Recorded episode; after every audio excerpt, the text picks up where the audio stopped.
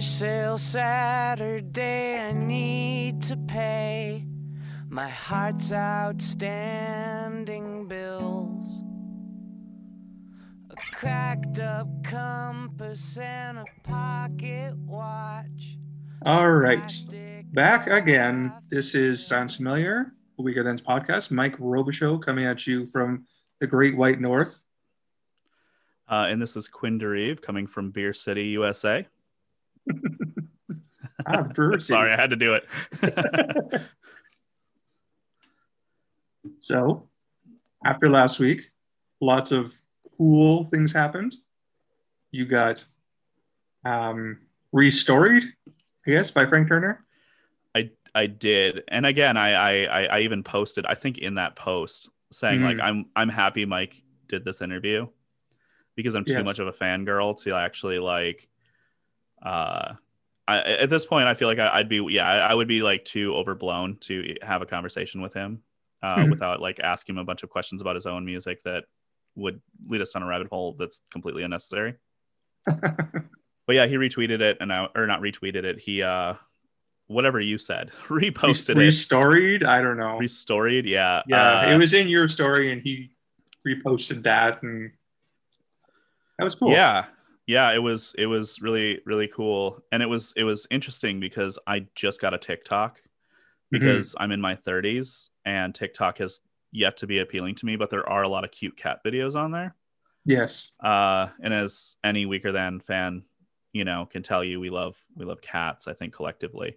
Uh but I, I found him on TikTok almost Mm-hmm. immediately after that in a video where the overlaid uh, sound was his cover of uh, Plea Mm-hmm. Oh, and awesome. him playing with his cat. And I was like, oh, wow, this is kind of odd that I'm just here. And like, they don't like, I didn't write I'm a Weaker Thans fan in my profile or anything. It's, it's just that algorithm is weird. Uh, yeah. um, did was it the, the live version or was it an acoustic version? I didn't actually see the TikTok. I think it was an acoustic version. Okay. Uh, yeah. It was it was uh I, don't- I don't know again I don't know how TikTok works but it, it was just like under underlying the the the video I, I was too obsessed with watching the cat in the video uh so it the, the song I, for whatever reason took a backseat at that moment That's fair. That's fair. I mean, that song very rarely takes back backseat, but in that in that circumstance, you know. yeah I mean when it's an actual cat not a fictional cat that I've been obsessed with for the past 15 years whatever Yes. you know Yeah. So not only that, um, lots of uh, more feedback, uh, lots more interest in the podcast, which has been really great. Um, yeah, I think we've doubled all of our initial streams overall, so that's really been awesome. hot dang So people are people are hearing about us, you know, listening to us jabber on about the weaker thans and various people things. who want to listen to this. Oh, okay. Good. Believe it or not. Welcome. Yeah, oh, I'm very Yes. happy about that. Welcome to us jabber on about those.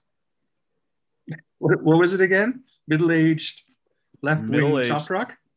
yeah, Leftist soft middle-aged leftist soft rock. Yes, Which- from the middle of Canada. Yeah. We just need people to tell us if they want stickers or t-shirts that say that. That would be I, I- I great.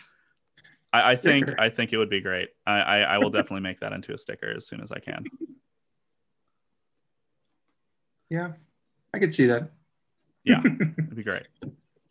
Yeah. So last week I talked to a really interesting musician out of Toronto, uh, Brighid Fry, um, one of the singers of Moscow Apartments.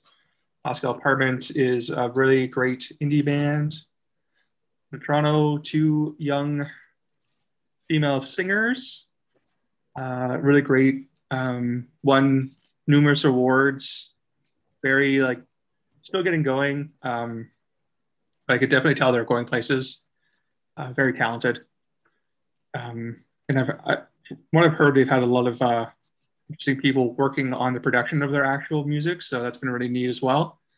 Um, I'm always down for you know more, you know, female and you know people of black indigenous people of color, you know, getting out there and being represented.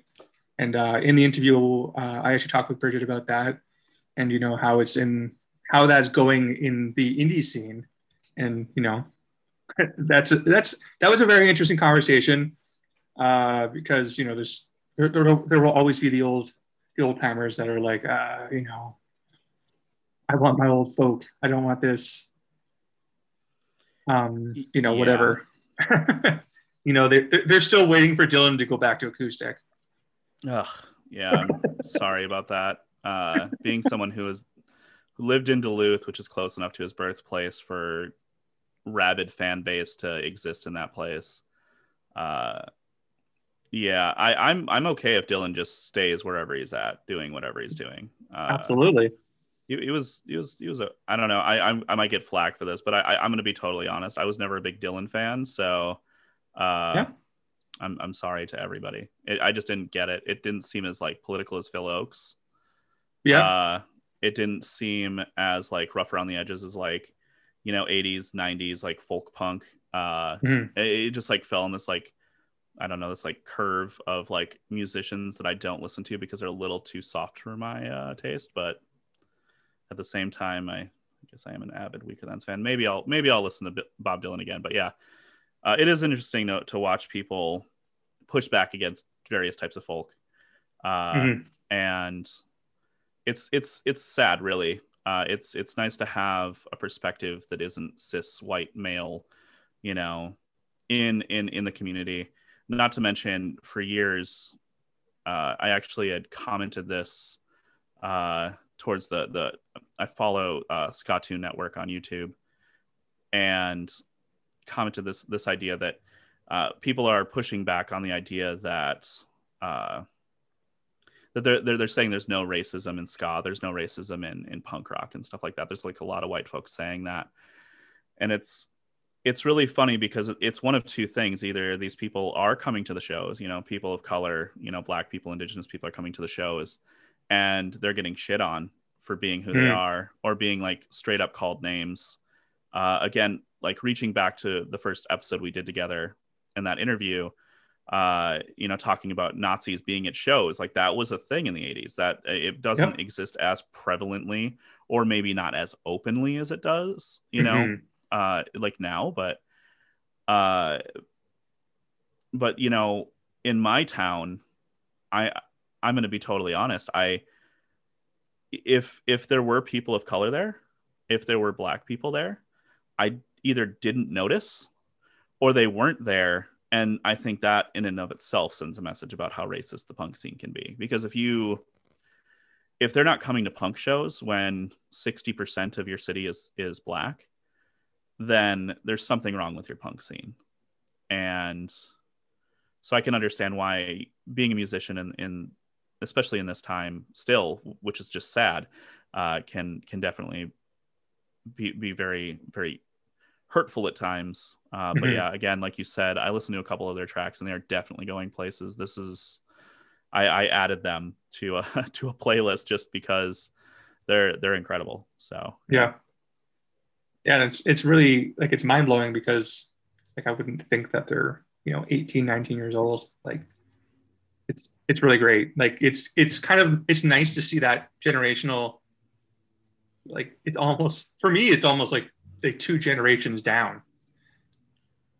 It's like Yeah. I, i'm 37 so it's like it's almost like yeah it is almost like they're they're that new generation that's coming out and going to be changing the music like atmosphere like all around and it- and also I would say too that their music comes with a sincerity Mhm. that I feel is is sometimes lacking in in a lot of the scenes that I grew up with. I mean, when we talk about Propaganda and stuff, there's times where I would like listen to a song in my car by Propaganda, and it, if you if you're to like listen to the lyrics out of context, they could probably come off as racist, but you don't realize they're like being completely sarcastic yeah uh, in some cases you're like okay i hope no one walks by and thinks i'm a nazi because they're they're hearing this like one lyric out of context swastikas and Klan robes exactly uh and it's it's it's uh so yeah i mean just like listening to that stuff you know and, and then hearing the sincerity Uh, the lyrics are a little more straightforward. There's no like I don't know. There's no sarcasm to I, it's it's it's it's incredible music and yeah it's it's crazy to think that i'm almost 20 years older than they are and to hear something so mature uh Mhm. you know come from someone who is gosh oh i just kind of realized that my son is very old uh who is you know 7 years older than my son so it's it's it's it's it's heartening uh you Mhm. know not to completely focus on their age at all but yeah, Yeah. it's it's it's it's incredible to know that there was a time where I was a little I don't know, I guess people are using the word black pill now or whatever about the scene because I was like, oh, no one's picking up a guitar anymore. Everybody is like moving into like electronic music and things like that. And then you hear something like this come out of a generation where I thought it was void of of instrumentation, I guess Mhm. uh, not to knock on electronic music either, uh, but it was it was it, I, I kind of had wondered like should I even get my kids guitars or things like that like is that is this going to be a thing that people still do Mhm. uh but yeah it's it's uh it's interesting it's interesting to to hear and uh, again uh everything I've heard so far is it, it's it's yeah it's coming up it's it's coming up Milhouse Indeed, indeed. Um, so it was. I found it kind of fitting that we actually talked about um, everything must go just based on the age, um, and we kind of talked about it briefly. How in the interview, um, how because of COVID, um, she she and a lot of her peers are not able to really grasp the the coming of age. You know, being 18, you know, going to college, you know um, there's a lot of big steps that they're, they're missing out on right now and um, that, that has a lot to do with like you know writing writing music as well like you go through there's a lot of things you go through in that period of your life Yeah, uh, and, and that's the thing. If, if you- I, I, I've been thinking about that with my own children about how they're stunted a year, Mhm. about how they spent an entire year on a computer uh, rather than actually talking to uh, kids in their class. Like my son just came downstairs today and uh, had stated, "I made a new friend," and I'm like, "You've been in school for you know a year now in this in this newer school." and you've met one person. That's that's amazing. Because Mhm. I, I I honestly didn't i started to see it as not possible almost. Yeah. And i i kind of i kind of I, I again it's it's the same goes for there's an entire generation who didn't get an in-person graduation. They didn't get an in-person uh, tour of a college or anything like that like everything's very very different right now.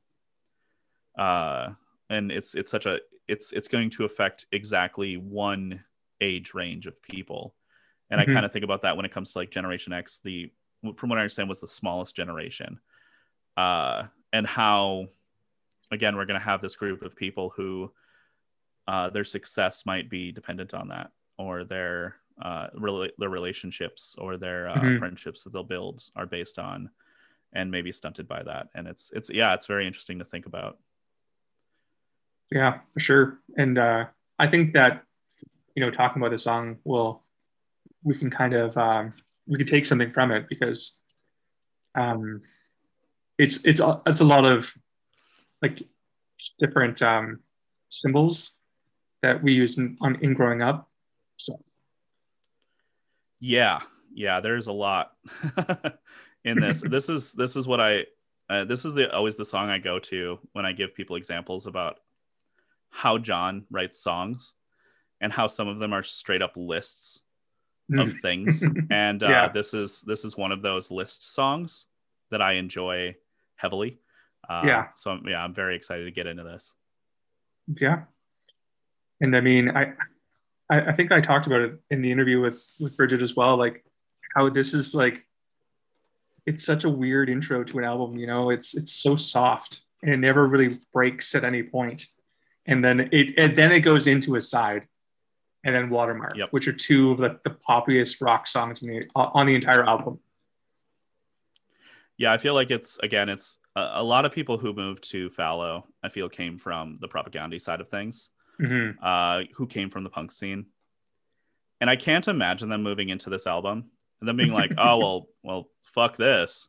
What what Yeah. what where where did this go?" Uh, but at the same time, I, I think that I think that it was a little bit softer. The lyrics were a little clearer than the first album. Yeah. Uh, I think that actually allowed for an entire new generation of people to move into this music. Uh, again, this Mhm. is the, I feel like everybody who started listening to this band in in the early 2000s, you know, mid 2000s or whatever.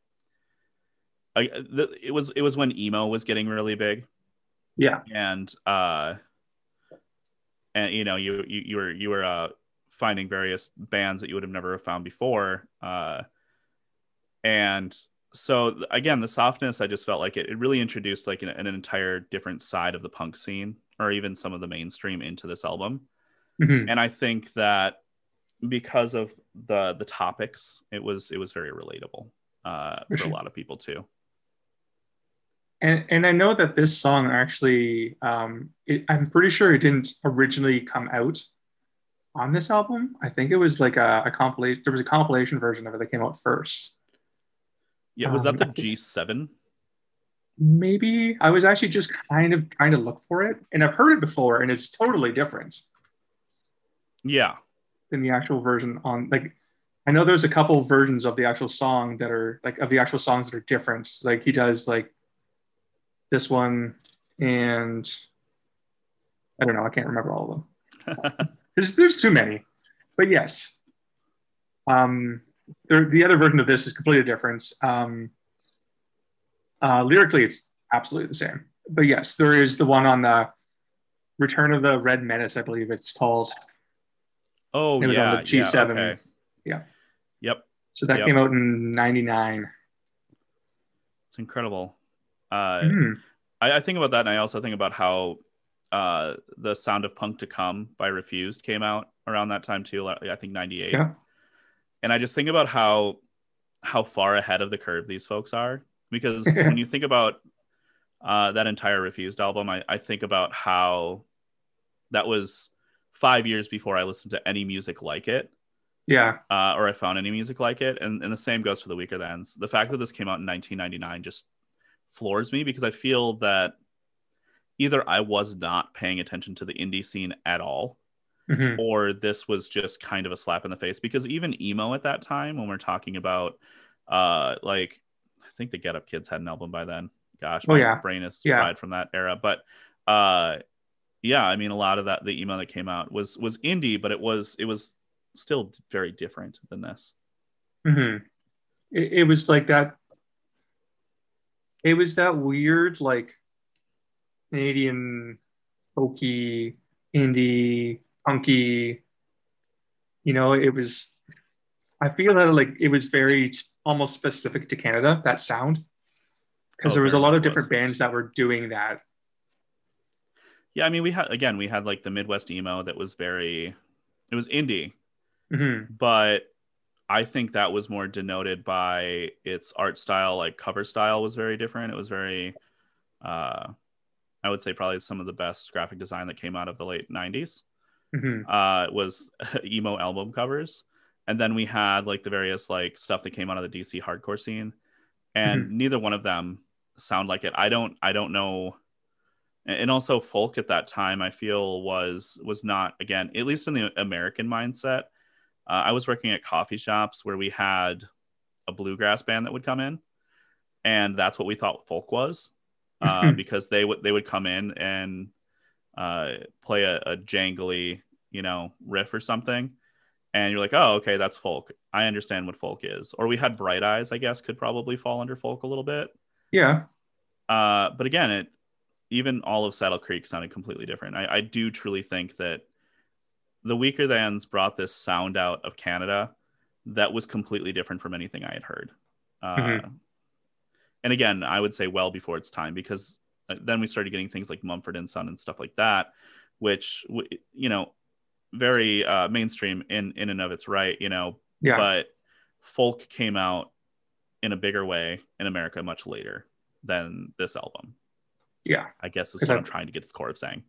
I think that Mumford and Sons album came out in 2010, so that's like and now 10 years after Left and Leaving. Yeah. And and again, not to re- relate either one of them because I also Yes. know that we we also had uh we had the Mountain Goats. But Mhm. again, I mean, sounds similar, but I would actually probably vote that he would have never considered himself part of the punk scene Mhm. uh until the punk scene just adopted him.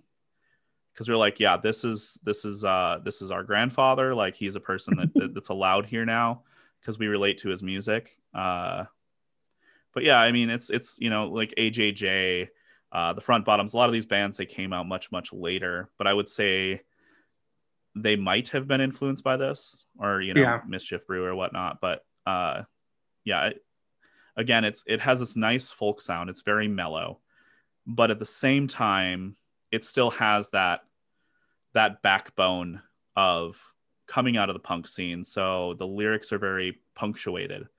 The the the actual music, the, the guitar, the drums, you, you can kind of feel it going in that that direction, especially with this song, because you expect it to kind of pick up Yeah. at the end or something, and it Mhm. just never does.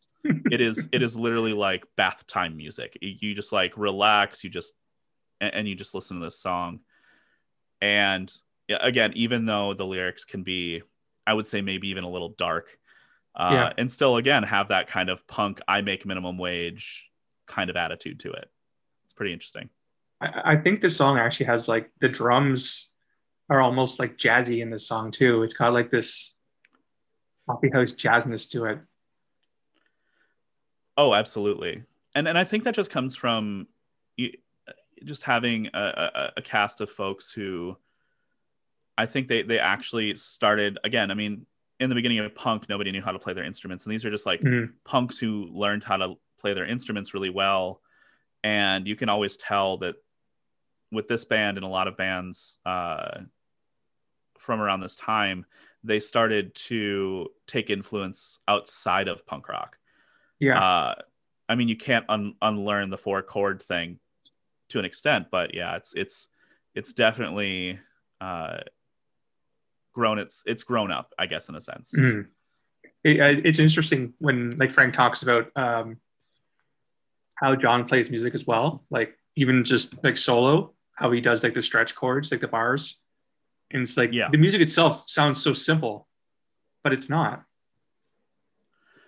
and yeah, that's the thing it's I, I know that around the time that i heard this album um we'll probably go into this much further but i was in a lot of trouble at that time for uh uh my graffiti art uh i guess if you want to call it that more more protest art than anything uh and when i heard this song i was kind of like trapped in a place with a guitar and i tried to learn these songs and I was just like, how is this so hard?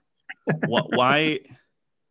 I thought this was the guy from the Weaker Thans who played bass of all things, if I remember correctly. Like, Mhm. how, how is how is this so difficult? He's a bass player. Yep. Well, I mean, w- we talked about um, like Frank and I talked about even like the reasons. That's just got that crazy like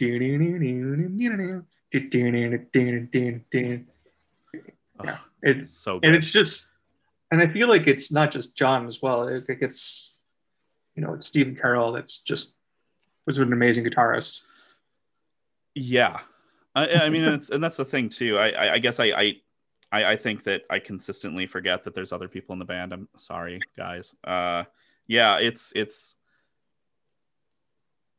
it's it's just I don't know. I, I don't even know how to explain it. It's it's such a great, uh, it's just such a great blend. I, I because again, you you can hear the influences here and there, but somehow it culminates into this sound and it just seems natural so it doesn't it doesn't feel like rap rock but yeah, you know you're mixing folk and punk and and they're finding this this like middle ground and then pulling in indie and jazz but only in quite possibly the the best of ways Yeah. uh,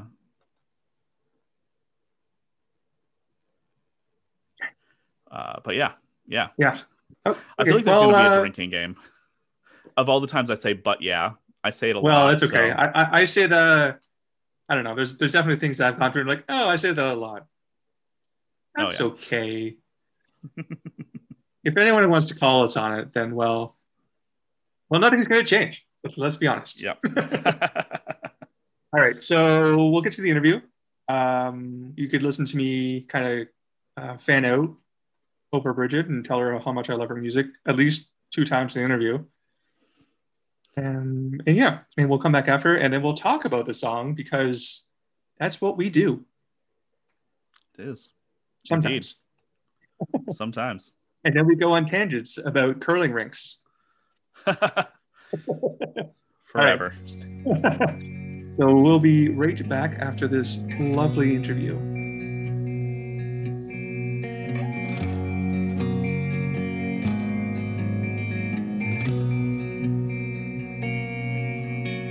All right, so this is Mike Robichaud coming at you from Guelph, Ontario, Canada. This is Sounds Familiar, a podcast for the weaker thans. And I have a guest with me today, uh, and I will let her introduce herself. Cool. Hello, I'm Brighid Fry. Um, I am a member of the indie band Moscow Apartment and a lifelong fan of the Weakerthans. Awesome. So I just realized as I was kind of going through some stuff and checking out your social media presence that you actually did the Hillside Inside like was that like a week or a week and a half ago? Yeah, yeah. Um, yeah, we we uh we're big Hillside lovers. We actually our first show was ever was at Hillside Inside. So That's awesome. Um, yeah, it was cool to do something virtual for it again this year. yeah. Uh where did you play like the first time you played? I mean, we played at some little clothing store. I don't remember the name of it in downtown Guelph. Okay. Um, yeah, I don't I don't remember the name, but um, we initially like formed, I guess, through a um this program called Girls and Guitars, which was a songwriting workshop through Hillside. Um, me and my bandmate Pascal, we carpooled together to it since neither of us could drive. Yeah, so for sure. yeah, her dad would drive us there every week. That's awesome. Um I've actually I've I've lived in Guelph for probably seven years and have never done Hillside. And I feel that's bad. What? Yeah. It's so great. I've been Yeah. going. Oh, it's great. It's a great festival. Yeah. Uh, I think it's always because um, I work in restaurants, so my hours are kind of weird, and Right. yeah, and it's always during the summer, and I can't justify taking time off to go. But one day I will go. One of my good friends like volunteers and like works the bar and just camps out all weekend, and she does it every Yeah. year. So, so yeah, that's kind of cool. Um, yeah, so I guess when you were talking about how you and Pascal kind of met, uh, tell me how you, I guess, got into music. Um, I mean, yeah, I've kind of just always, uh, I always think it's a boring story because my story of music is just, oh, I've been doing it since I was a kid, which isn't the most interesting story, but it's true. Um, yeah, so none of my parents are necessarily musicians. Um, my dad and stepdad dabble. Um, but my whole family are like huge music fans, so I've been going to festivals since I was really little. My mom has a lot of friends who are musicians, so I've always just kind of been surrounded by it.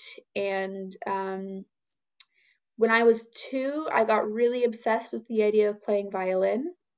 Okay. And so the first instrument I ever learned was violin. I have been playing classical violin for about 14 years. Um, and yeah, I've just kind of always, my parents have been bringing me to folk festivals my whole life. And then I just got into more like rock kind of stuff.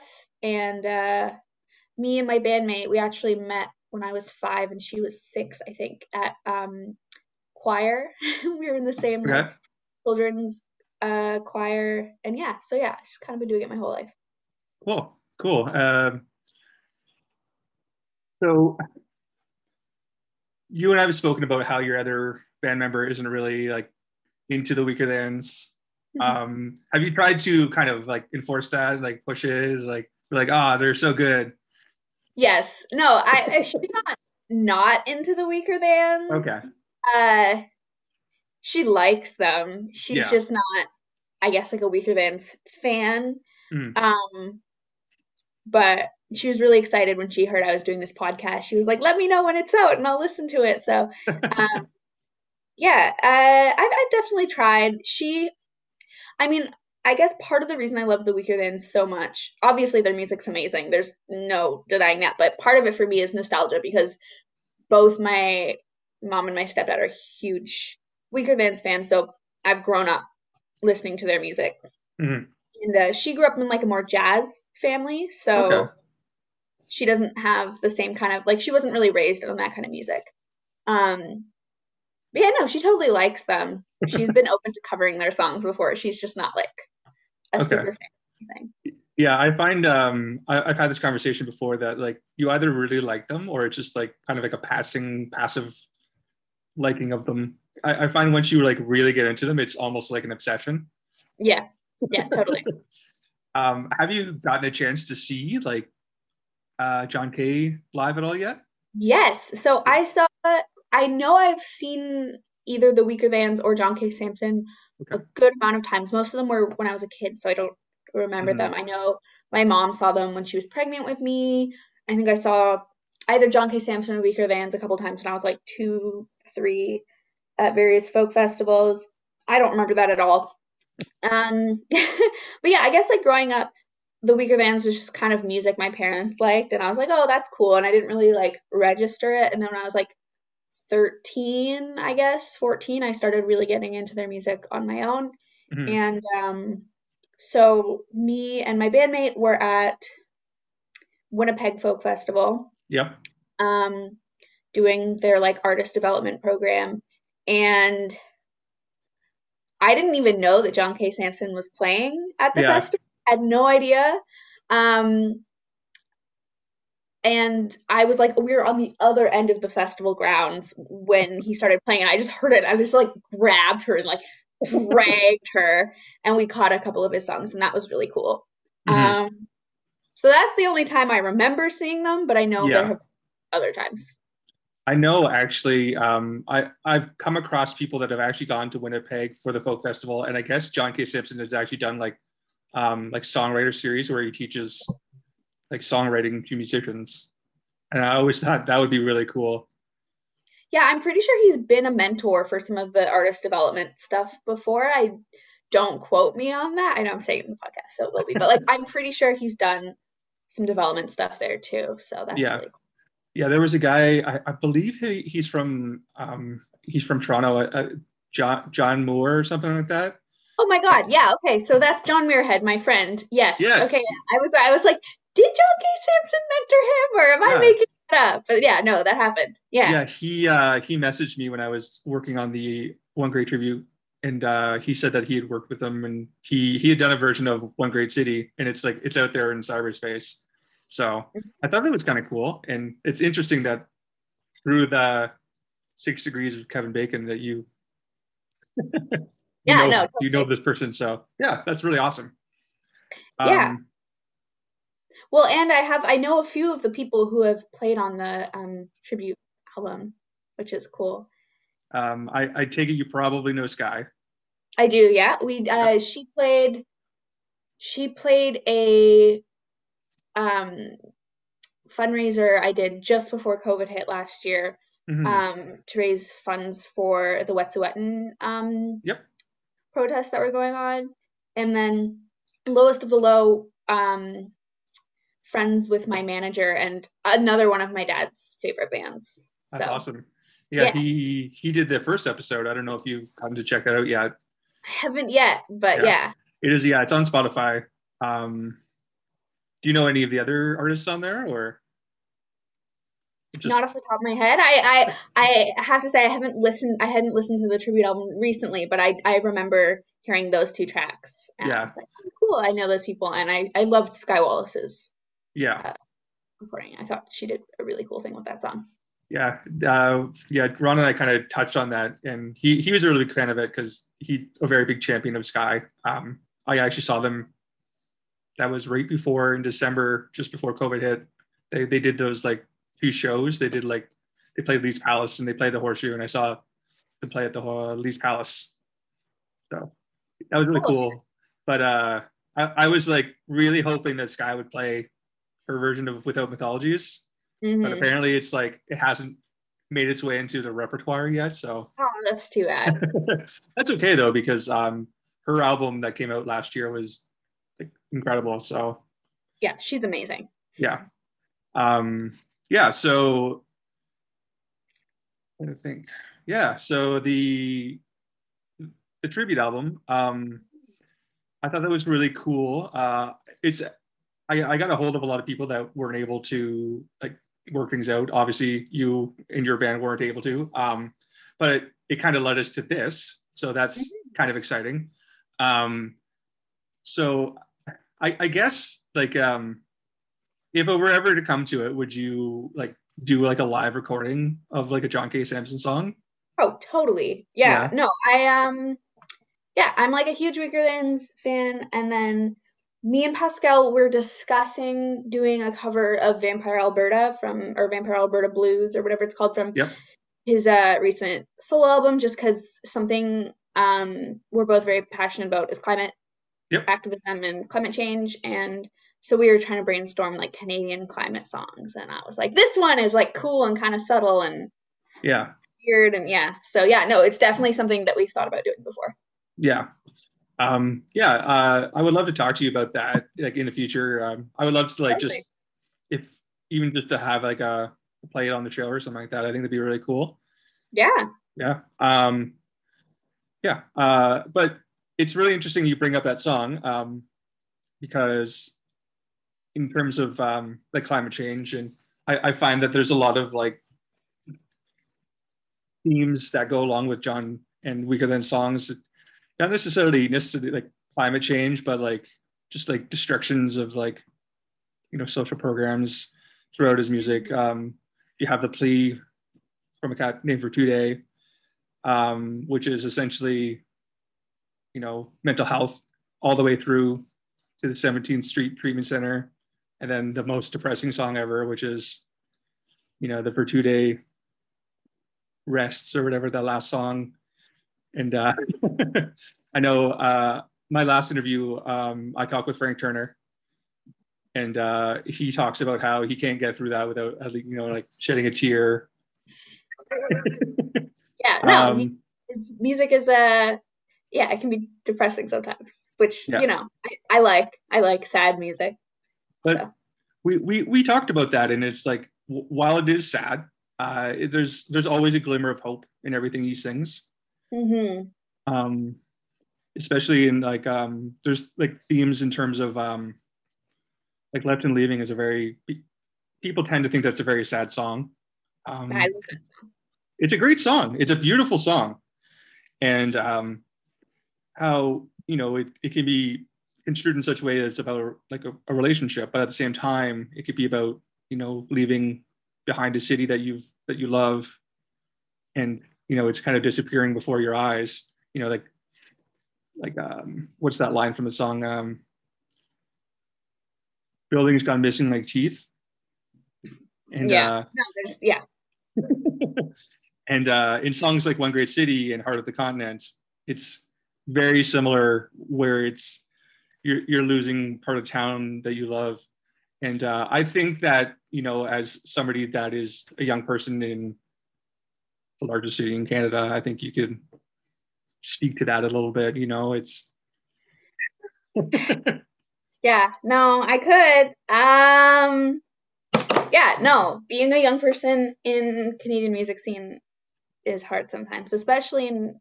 I mean, I, I guess I say especially in Toronto. I don't know if it's like this in other cities, just because I don't. I'm not like in touch with the music scenes. Mhm. But uh, yeah, it can be really depressing or just something to be a musician in Toronto with how many like how many music venues shut down even before COVID and Yeah. um and yeah and I, a lot of the venues that shut down are all ages venues Mhm. so um me and my friends have been going to like punk shows and rock shows since middle school um and I'm now graduating high school and the amount of venues we've seen shut down and it's like damn like that was one of the few places we could actually go to see live music without paying like Yeah. 80 bucks or whatever. Um, yeah, no, it very same vibes as some of his songs. Anyway, I'm getting off topic, but No, that's actually yeah, that's absolutely right on. Um, I know that that that's a problem across, and it's always like important to uh, to talk about, especially like I when I was younger, I went to punk shows in Toronto, and that was a really big thing for me. And I mean, I mean, there's there's obviously like a generational divide. Like you probably never went to shows at the cool like the Cool House or the Cathedral, but no. like yeah it, but like those like places like that where they would have all ages shows and you, you see it and it's you want that you know people to be able to have that because it's so important. Yeah, and i, I feel that um especially somebody like john like he's so he's he's so in touch with the arts and making sure that people you know hmm it's very important. Um, so I kind of went off on a tangent a little bit there, but um, so as I was listening to your EP, there is the song 18. yes, So the intro to that song, I don't know if you if you know this or if this is something that like just kind of out of brain, out of mind. Like it sounds very similar to the song "None of the Above" off of Fallow. yes. Okay, so uh, I didn't write the intro to that song, Okay, so it's not if it if it is influenced by that, it's not on me. All right. Uh, yeah, no, I didn't. I didn't notice until you pointed it out. Um, there's tons of things like that though. Um, it's not a bad thing. I just no, like, yeah, I no, thought no, it was I know. really uh, cool. yeah, no, I mean, I I take it as a compliment. Um, me and Pascal never really know what our music sounds like until someone is like, "Oh, this reminded me of this," because we both listen to so many different kinds of music. Mhm. Um, that our influences are not intentional most of the time. It just kind of comes through without us realizing, and then someone will be like, "Oh, this sounds like this artist." I'm like, "Cool, I'll take your word for it." Uh, but yeah, um, yeah, it wasn't intentional. However, that's really cool. I mean, I I love so yeah. So our EP, me and Pascal, um, with the exception of one song, we co-produced it with our friend Guillermo Sabast. Um, and I I love the production on um Weaker Than stuff, especially. I'm this is the thing. I don't even know the name of the album. What's the album that has um Pamphleteer and It's left and leaving. yeah, okay, it is Left and Leaving. I love the production on that album. I think it's great. There's just something so cool about the drums on it. Yeah. I Oh. Jason's pinpoint it. amazing. Yeah, there's just uh, there's something so distinct about. I mean, weaker than lyrics and and Yeah. you know the whole thing, but especially the drums. It's like something I can't explain or pinpoint. Um, but I love. So yeah, I take it as a huge compliment. It wasn't intentional, but um, it's great. Yeah. Um, so it, it's interesting that you uh, like you, you mentioned like the mu- uh, the drums because I, I find that with the the Weakerthans people kind of like oh John K John K John K but um, Jason Tait is such like an important part of that band. Um, I mean he he's played with the Broken Social Scene. Um, he he played with Fembots as well as uh, Greg, who's also in Lowest of the Low. So um, yeah, I'm trying to think. Uh, Jason played with I don't know the Bahamas or beaches or I don't know, but yeah. So he, he the Bahamas. Yeah. So yeah, Yeah, he, he's of iconic bands that I love. I didn't know that. I had no idea, but I'm like, Yeah. oh, I love all these bands. So yeah he's cool. he's he's a very very talented drummer. Um, yeah. So the do you know who Ian Blurton is? Producer. So he he's the guy that produced uh, Left and Leaving, and he has Okay. done like so much. Uh, he's a Canadian singer songwriter, and he has produced so many. Like he he played drums for the Cowboy Junkies. okay, cool. Yeah, Yeah. So he yeah. But he, I'm just awful that- with names. So that's okay. Yeah, he also like yeah, he's done a lot of really cool stuff. Um, he's produced albums with the lowest of the low, um, Rheostatics, yeah, Weakerthans, Attack in Black, Amy Millan. So The, the drummer for the Rheostatics, Don Kerr, he produced my first EP Yeah, when I was like 12. Um, so yeah, he's great. awesome. Yeah. Um, have you heard the Weakerthans cover of the Rheostatics? I don't think I have. Yeah, That's really it's cool. It's pretty it out. nifty. I believe it was only released um like online, Okay. but yeah, I'll try to it's yeah, that's another person I would like I would love to connect with. I I, I mean they're just a really great band. So Yeah. No, they are. they did uh, "Bad Time to Be Poor." Okay, cool. I Yeah. will um I will look for that. Yeah. So one thing we kind of do uh, when we're talking on the podcast is we we go song to song. Mm-hmm. Um, The first song we did with Ron was Pamphleteer, obviously, because he covered the song on the Tribute album. I'm mad Um, about that. I just want to I want to say that off the top of my head. I wanted to do that one. Um, I mean, I love the song that I chose too, but I'm Yeah. mad that he took that one. Um, because that was my mom and my stepdad's uh first song. Like that was their song for their first dance at their wedding. Mm-hmm. So it's a very like song for Yeah. our family we love. Um, yeah, I, I would recommend listening to uh, the first episode then, because you you might learn a thing or two about the actual song itself. It's really interesting. I really delved deep into it. So. Okay, cool. Uh, but yeah, I, I understand. It's a, it's a really great song. Um, and Frank and I talked about uh, we did Heart of the Continent. So it was also really great because Frank's really great and a huge Weakerthans fan. Um, yeah, he's covered like six Weaker Than songs. yeah, I feel like I'm totally happy to be on this podcast, but I feel a little bit of imposter syndrome because I love their music and I've been listening to it my whole life, but I'm not the kind of person who gets like obsessed with a band. So I love their music, but I don't Mhm. know much about it. But Oh, that's absolutely fine. Yeah.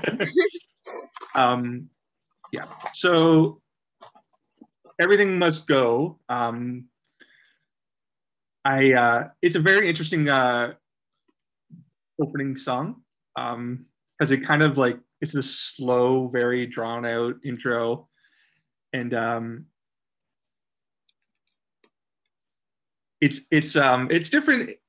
If you listen to the first album, it's very a lot more like raw and like kind of punky but then you have this opening of this this album that has like these great lyrics but it's really slow Mhm. and then it's seconded by like what i think the second song is Aside hmm so and all of a sudden you're kicked back into this like this Yeah. raw punk rock sound but it's really great because it's breaking it down like line to line it's there, there's so much imagery oh yeah, no, the the lyrics are so great. I Yeah. um, I'm not usually one to remember lyrics, like Yeah. have them memorized for anything, even my own songs. um, and my mom printed out the lyrics to the song for me. She was like, "Oh, like just if you, in case you want to have them on hand." And I, I just got offended and just like sang the whole song through. And I was like, "I know the lyrics. Don't fight me on this." Um, so yeah, the lyrics are great. yeah The fact that I can remember basically the whole thing is a rare occurrence. Yeah. Um, it's really interesting because I I've listened to some podcasts talking. There's um there's a there's a guy named Brendan Kelly. I don't know if you know who that is. He's a lead singer of a band called the Lawrence Arms. And uh yeah, so he does a podcast where they do like I think it's week to week or every few weeks they do a an album breakdown, like a whole album breakdown. And they did Left and Leaving. And uh they talked about this song uh specifically in that it's so specific in the things that he talks about. Um, and if anyone else were to write a song like this, they wouldn't get away with it. No. yeah, no. I I imagine like if I tried to like write this song in a writing session, every co-writer would be like, "What are you doing? This is not gonna. No one's gonna relate to this song." Yeah, But it works. It totally yeah, works. absolutely. But it's like when I was talking to Ron about Pamphleteer, especially, he has that he uses the word Gestetner, and it's like nobody should be able to use that word in a song. I don't even know what that word means. So, I believe it's just a printing press. Oh, okay, Yeah. cool. Yeah, but it's like instead of putting printing press, he makes the he he takes the like a, a brand name and just uses Yeah. that.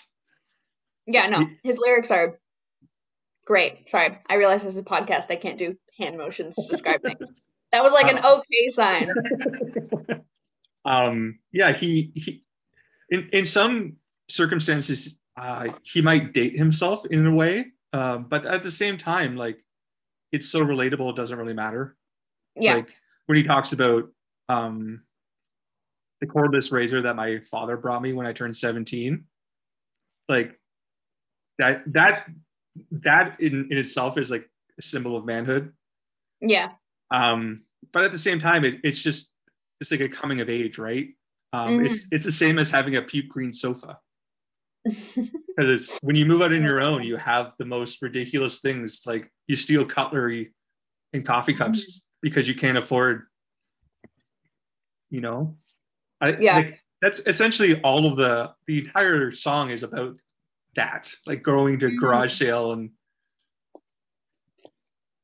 or I think it's I personally can't relate to the song yet because I still live with my parents, but um but I get that the whole coming of age thing and my bandmate, my best friend Pascal, she just moved into her first apartment a few months ago. And it's totally the same thing. Um, we're in a bubble for COVID, so I go to her apartment every couple of weeks and I'll show up and Mhm. she's like, Oh, look at this toaster I found on the side of the road. Only half of the side works, but you know, like and she'll just take stuff like that and um she she she does have a green sofa. It's not uh it's it's a very nice color. It's like a deep green, but she does have a green sofa and like same same kind of thing. She just like has random shit all over her apartment and it's like her first one and Yeah, yeah, I, and I think it's really interesting. Um, I, I think that people might be missing out. Like, there's a lot of people that are currently missing out and coming of age because of COVID. Um, oh yeah. like, it's almost like stunted growth in Yeah. a lot of ways, which I, I think it's very unfortunate. Um, It is. It totally is. Basically, all my friends, including me, have turned 18, which is supposed to be such a big year um, Mhm. where they can't see any of their friends and they can't go out, and it sucks. yeah. So, yeah. um yeah but like th- like this song uh he talks about having like a cracked up compass and a pocket watch it's like in no song are you are you going to be like here i have these things or some plastic daffodils like these are Mhm. just things No. that you would have lying around the house hmm No, it's it's great. The imagery is so yeah, I mean, I think it's really cool. Something that me and Pascal always try to kind of capture in our songwriting is something that I think this song pulls off really well, where it's like the lyrics are very specific, but the mood it creates is something that everyone can relate to.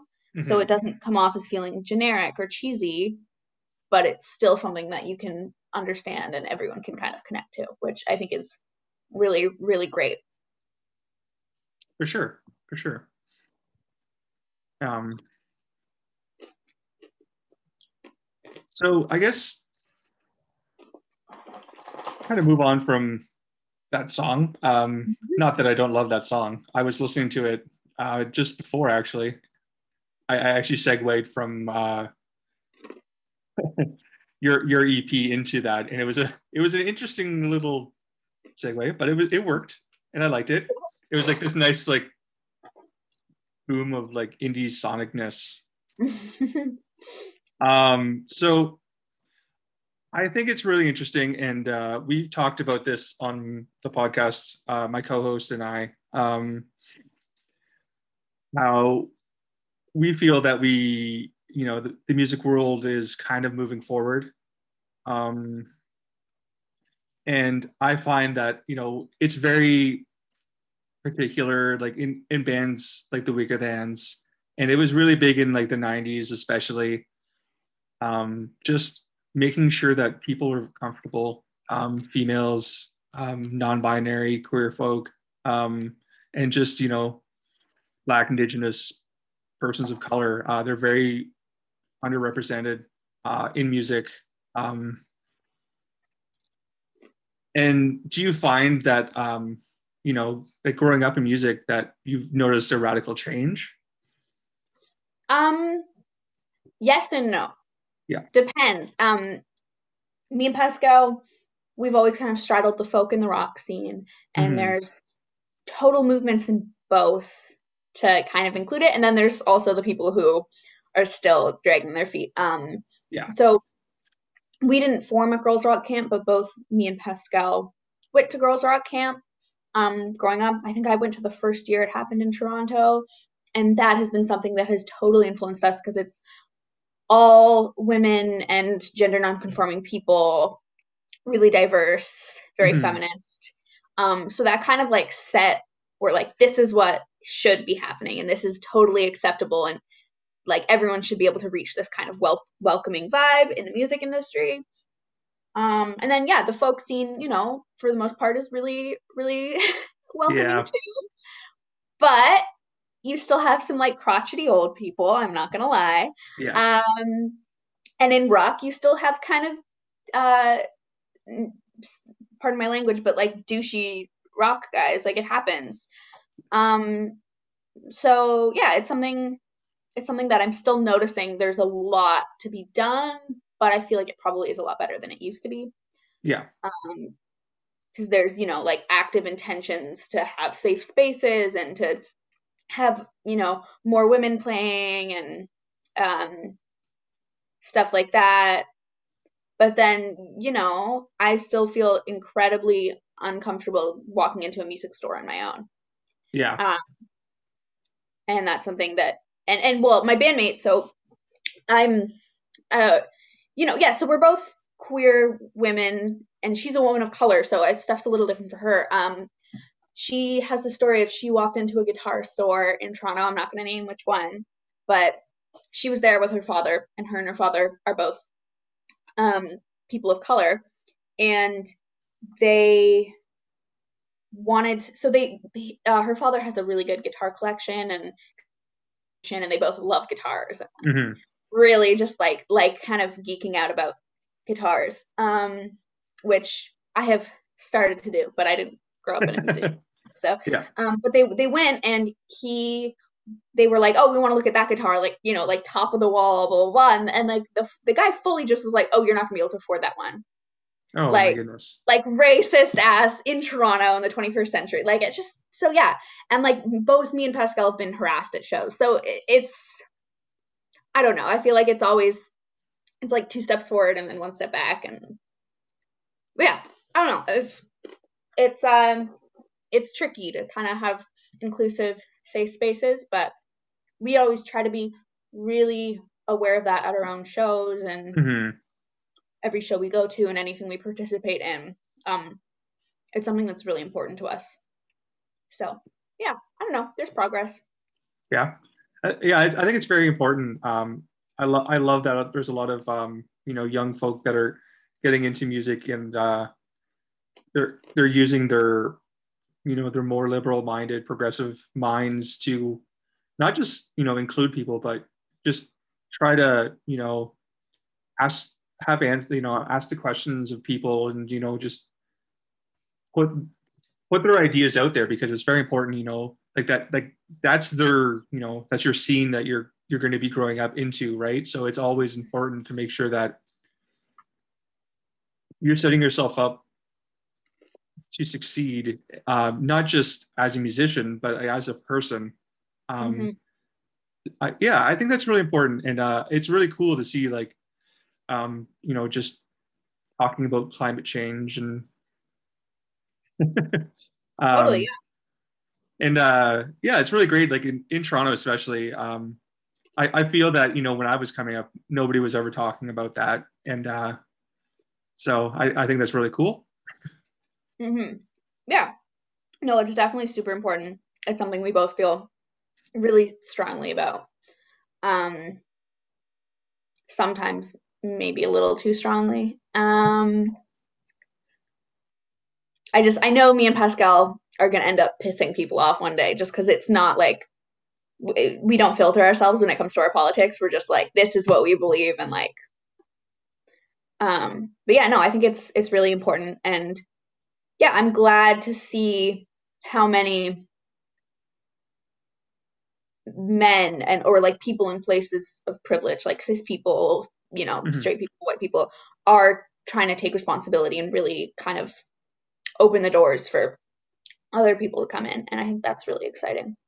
yeah I, I i feel as though um like we we have progressed a lot and there's you know there's always conversations to be had and you know people could always do a little bit better um Mhm. and you know like I've, I've i've been talking with that a lot with my co-host uh who is non-binary um and it's it's kind of a weird reflection on they they live in uh wisconsin so Okay. uh, we we have our talks, and uh, the the difference in our political landscape is so vast, Yeah. and um, you know, I, I I feel like like we're we're on the right path. We still have a long way to go. Yeah. but yeah, uh, that's really cool, and uh, I, I'm I'm I'm really glad to see that there's you know there's a positive force out there, and uh, that's and that's you know honestly like back to the point like you know like I I, I find that uh, that's the same in uh, a band like the Weakerthans. They're they were always a very positive force. Hmm Um, you know, coming from a, a band like Propagandhi, where you know they're very very edgy. Um, I don't know if you spent a lot of time listening to Propagandhi, but their their politics are a little bit more extreme. Personally, no, but I know of them. Yeah. Through my parents and whatnot. Yeah, I'm. I mean, both my parents are actually. I should say all three. Both my mom, dad, and stepdad are all very political. It's something that Mhm. I was born into. Um. So yeah, and I basically know any band that they like, I'm safe to listen to because something that happens so often, especially in the last couple of years, is I'll find this really cool indie band and then I'll get super into their music and six months later it turns out that one of them's a rapist or Yeah, something like that. And it's like, oh, okay, well there's one more band I can't listen to and there's another. Um and yeah, so I, I like my parents are all very political. So I'm like, all right, basically anything they listen to, I can listen to, and I'm, yeah, I'm probably good because Yeah. they have great politics and um. So yeah, no, yeah, uh, that's something I like to get from listening to the music that my parents. So yeah, like um, so the band Propagandhi, obviously John was the bass player. Um, I, I'm not sure if it was originally or not, um, but he was there for two albums. And uh, if you ever go back to listen to them for whatever reason, he's he's got a couple songs that feature him, and they really kind of stick out because well, it's John, and he's got that Mhm. voice that's very recognizable Oh yeah, Um, he does. and uh, they they really stick out on the albums because they're so different. That as they're not really political songs; they're more like almost pop punk songs. Yeah, Um, yeah, Like uh, he he does letter of resignation um, on one of the splits when it's just like him and a guitar, and it's very like reverby, um, which ended up on Fallow. Uh, he also does Anchorless, uh, which is on Fallow, I believe. Yes. Mhm. Uh, but that was also what's that?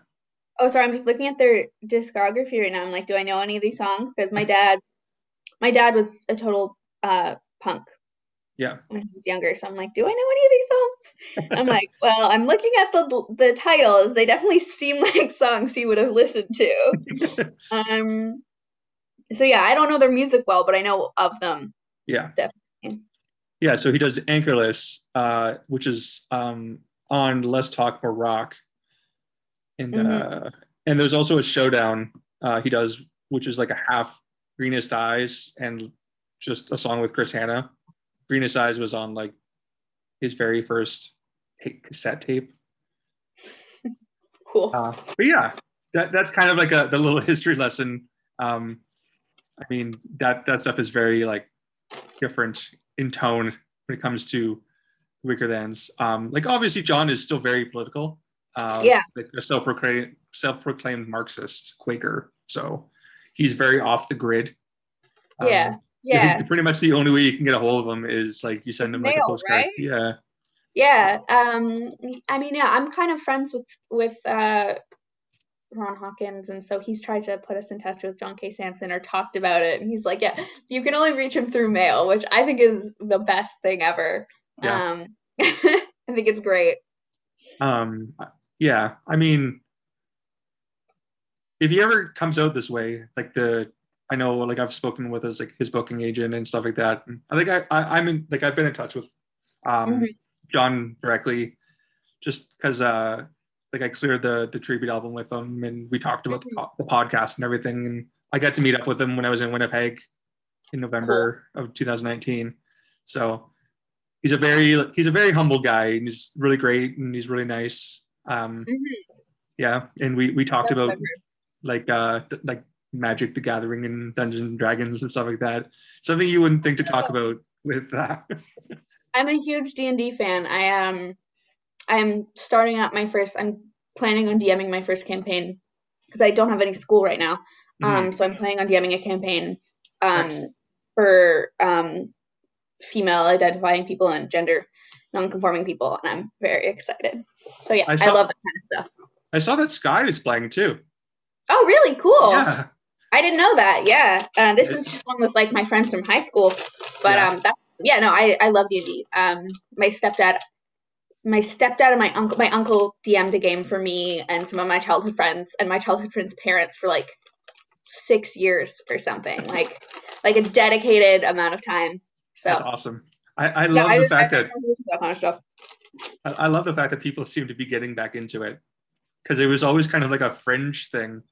It's because of podcasts, man. Because D and D works so well in podcast form, and everyone's getting Yeah. into podcasts now, and yeah, it's great. People people have nothing better to do but sit at home and make podcasts. exactly. Yeah. No, I um I submitted my manager Jeff and my bandmate to listening to D&D podcasts for like a good 3 days when we were on the um on tour in the US. I was just like, "All right, we're going to listen to this for like 8 hours straight and you don't get to say anything." Um so yeah, I love I love D&D podcasts. Anyway, that's not related to anything we're talking about, but I Um, just have to nerd out about that for a minute. So you mentioned uh, uh, touring in the states. Where, where did you tour through the states? Okay, so tour may be an exaggeration. um, we played a few shows uh, through. I mean, we've only really played in New York State and um, like the Boston area. Okay. Um, and then we. I'm trying to remember where we were on this trip. I don't remember because we've gone like to that area of the US a few times. Um, So Mhm. yeah, we played like around the Finger Lakes and then New York City and stuff like that.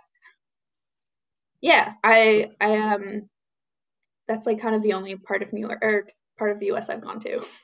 Um, yeah, I know. Uh, I I just know that uh, like lowest of the low are really big in New York, like Buffalo. So I was like, oh, Buffalo, yeah. yeah, yeah. We played Buffalo a bunch of times. We played at I don't remember the name of the place, but Ani DiFranco's like venue in Buffalo. Didn't even Um, know. I think Frank had a venue there. remember what it's called. I think her record label is based out of there too. And now I'm wondering, did we open for the lowest of the low at that venue? We might have. I have a horrible memory. Um, I think we did. I think we I think we opened for lowest of the low at Ani DiFranco's venue. That's really Buffalo. cool. Yeah, yeah, it was really cool. And then I think we opened for the beaches there too. I don't I don't do you know the beaches? Yeah. Not really. Oh, okay. They're uh, they're upcoming Canadian female rock band. They they're like maybe eight years older than me and Pascal, seven or eight years. Um, but they came out of the same high school as us.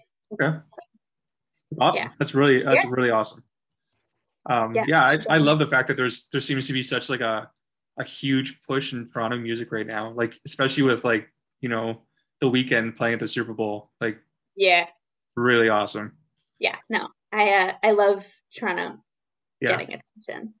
yeah, for sure. And there's always been such a good um, music scene in Toronto. Like it, it's it's really funny. Uh, I was talking with uh, Ron about how um, he used to tour across Canada, but he they were such an indie band back in the day, and they still really are. Um, like he they just put out he just put out that new Do Good Assassins album, like completely independent. but he was talking about how back in the day in the 90s, like bands like the Weakerthans and the lowest of the low uh, would just they would just go and tour across Canada, but they'd be offered these big shows with like Barenaked Ladies and Bryan Adams, and they just wouldn't do it because that's not who they were. They mm-hmm. didn't want that. Like they still they, they were still getting huge airplay, but they weren't touring with these big bands because you know like it's really interesting though because when I talked to Frank Turner, he's like, I would absolutely would have done that because you know I want to play to as many people as possible. I would have too. I wouldn't have been like, no, I don't want to do that. I uh, my mom has talked to me about that a lot because she she's their co-manager and she's like, if you like got to open for like some really big band on tour, but it wasn't like necessarily your like genre or whatever, would you do it? And I was like, of course I'd do it. Like that sounds so fun. But I totally get why people mm-hmm. um, wouldn't too. You know. It, it, it, kind of it kind of speaks I understand both sides, um, but it speaks to like the value of a musician. Like I remember back in the day going to see like concerts when it would be like a metal band and a ska band and a punk band, and then like this weird like experimental band.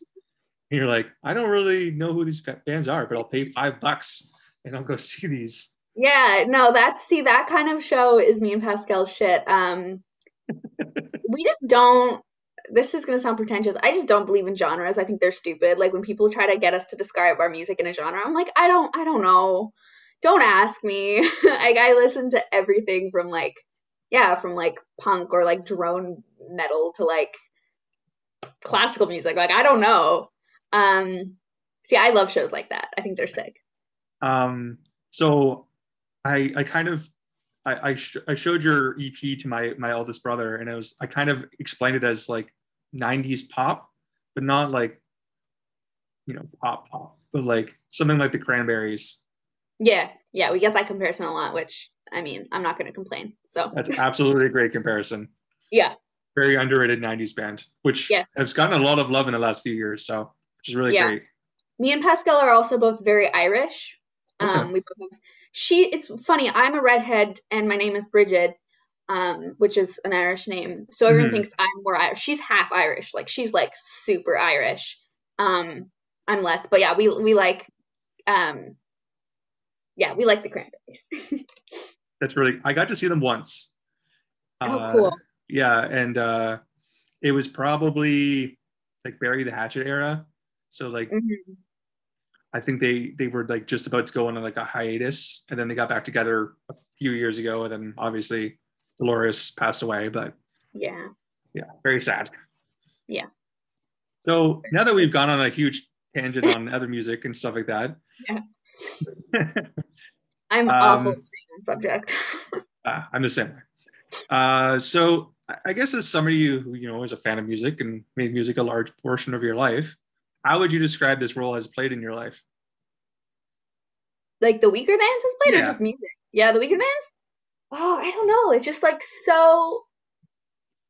Yeah, very much. It just reminds me of like my childhood, and like I have weird connections of the Weakerthans to like the '90s and early 2000s mm-hmm. in the context of Canadian music scene, which I know I was either not alive or a very small child for, but I still have a kind of, I don't know, super strong nostalgia, like intergenerational nostalgia or something to their music. And yeah, I mean, John K. Samson, he, I think, is one of the best like lyricists in Canada and has totally inspired me um, along with Gord Downie. I love his yeah. poetry. Um, yeah, he's just one of those bands, man, like a staple, like since childhood that I still listen to. And yeah, I don't know. I don't know how to like put it more articulately. No, that's that, great. But... Um, so I guess this is a loaded question, but John K. Samson or Gord Downie? I can't answer. Okay. Well, actually, hmm, okay. no, I, I don't want to. I was never a huge fan of the hip. I'm yeah. just going to say that where I am a really big fan of the Weakerthans mm-hmm. and John K. Samson, but I love Gord Downie's solo stuff and his poetry. Um, but it's another one of those bands where my parents love, love, love them, and there's like that super nostalgic. So yeah, I can't, I can't really answer, but like, yeah, I have, I have Gord Downie's. Um, I think I just bought his. My mom just bought me um his new the new record from him Mhm. um on vinyl and like I have one of his poetry books up on my shelf and so I mean yeah I love them both. um, have, did you know that John K. Samson has a like a lyrics and poems book? I didn't. I should uh, look into getting that though. Um It's a it's Yeah. a it's a neat little book. It's it's really just like his lyrics written out, but Yeah. it, it, re- it reads like poetry. So mhm. um, I mean yeah and I I really value stuff like that. Um my my dad is a poet. Um awesome. or was, I guess. He doesn't do poetry as much anymore, but he was a poet, and um, my grandfather is an author. So like Awesome. lyrics are like like the music part's super important to me, but lyrics are like really like the Yeah. most important part to me. So I love I love yeah. I, I love I, I think he's one of the best Canadian lyricists. I- think that's really important, especially for somebody that obviously writes lyrics. Like it's a good inspiration to draw from. Like, Yeah. Even Go- even Gord Downie. Um, I, I I was never a huge hip fan personally. Uh, I have a lot of respect for Gord Downie. Me too. Um, and like there, there's the song he does with uh, Dallas Green, which is an amazing song. Um, Sleeping Sickness, I believe it's called.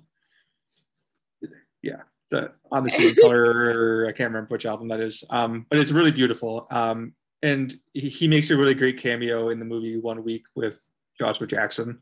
oh, I didn't know Uh, that. Joel Plaskett as well is in there. Um, another another another band I grew up listening to, man. Yeah. Joel, my childhood. Joel Plaskett's great. Joel Plaskett, Emergency, all of that. I love that stuff. Very Mhm. talented person. Another person I'd love to get on the show. Crossing my fingers. yeah, no, he's great. Um, so, if you could introduce the, the Weakerthans and John K. Samson to somebody, uh, where would you like? Like, where would you start? Oof, That's a tricky question. I don't know. I mean, I think I would just start with Left and Leaving because that is the Yeah. album I know best by them. Um, I've grown up listening to it, but I don't know what song. See, this is the thing. I don't actually know the names of any of the songs. I'm just like, you know, the one that goes like, banana. Um, I don't know what song I would start with. I mean, I I might start with Everything Must Go. I mean, I think it's definitely like it's just a song that sticks in my head. Um, and I feel like it's kind of genreless or genre bendy because it's yeah, Yeah. as you said, it's like not kind of like punky like some of their other songs, but I wouldn't call it like a folk song. But then the drum has like jazz vibes almost. I don't know. I think there's just some really great stuff going on in that song. So I'd probably start there and then yeah, I don't know. I think Left and Leaving as an album was a really great place to start, especially the song Pamphleteer. yeah. um, like when I talked about that with my co-host, uh, when we when you actually break down the song, it, it talks about how there's you know a man pamphleteer um, Mhm. sitting in a corner, but the actual intro to the song is making sorry I'm making hand motion nobody could see this anyways, but it's like um, rain, which is really cool because it, it, it sets that mood. Like I, I wouldn't say that you know somebody would get that right off the bat, but it's like it's there's so much to take out of that entire album.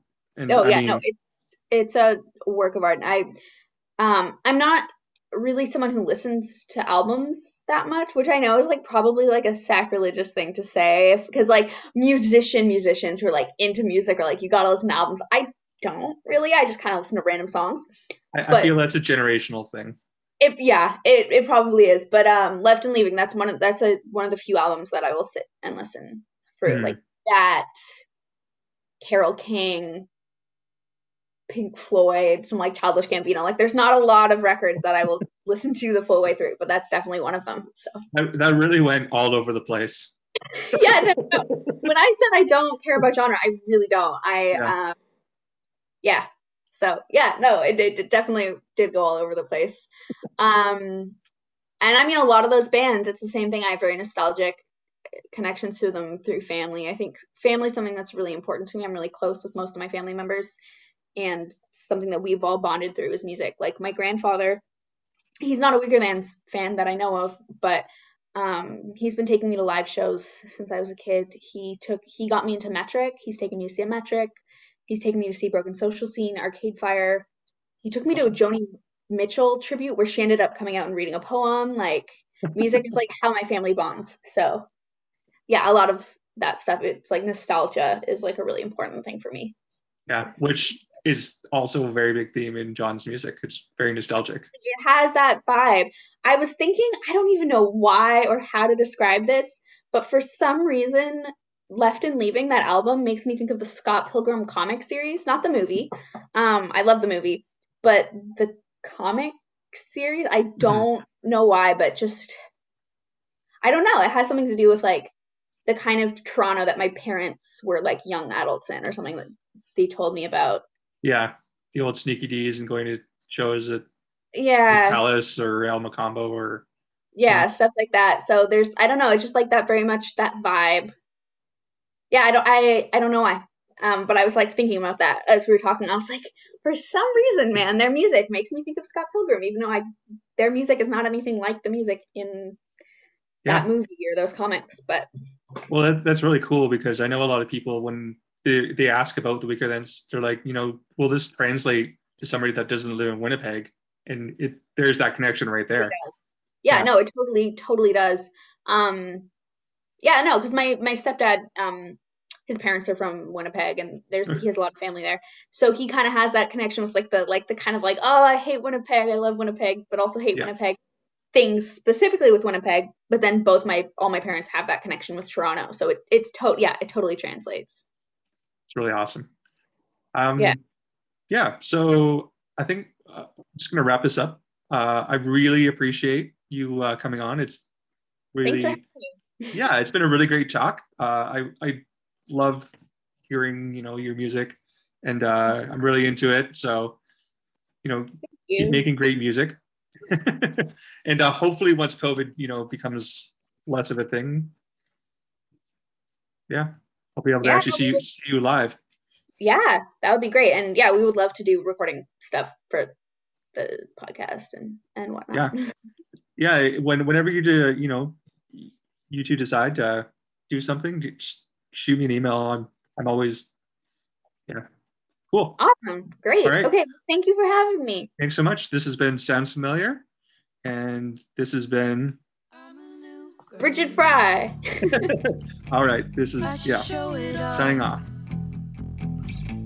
I should walk myself down the block. Got a pocket knife. Yes. Puke green sofa. Lovely line. Lovely. Uh, it,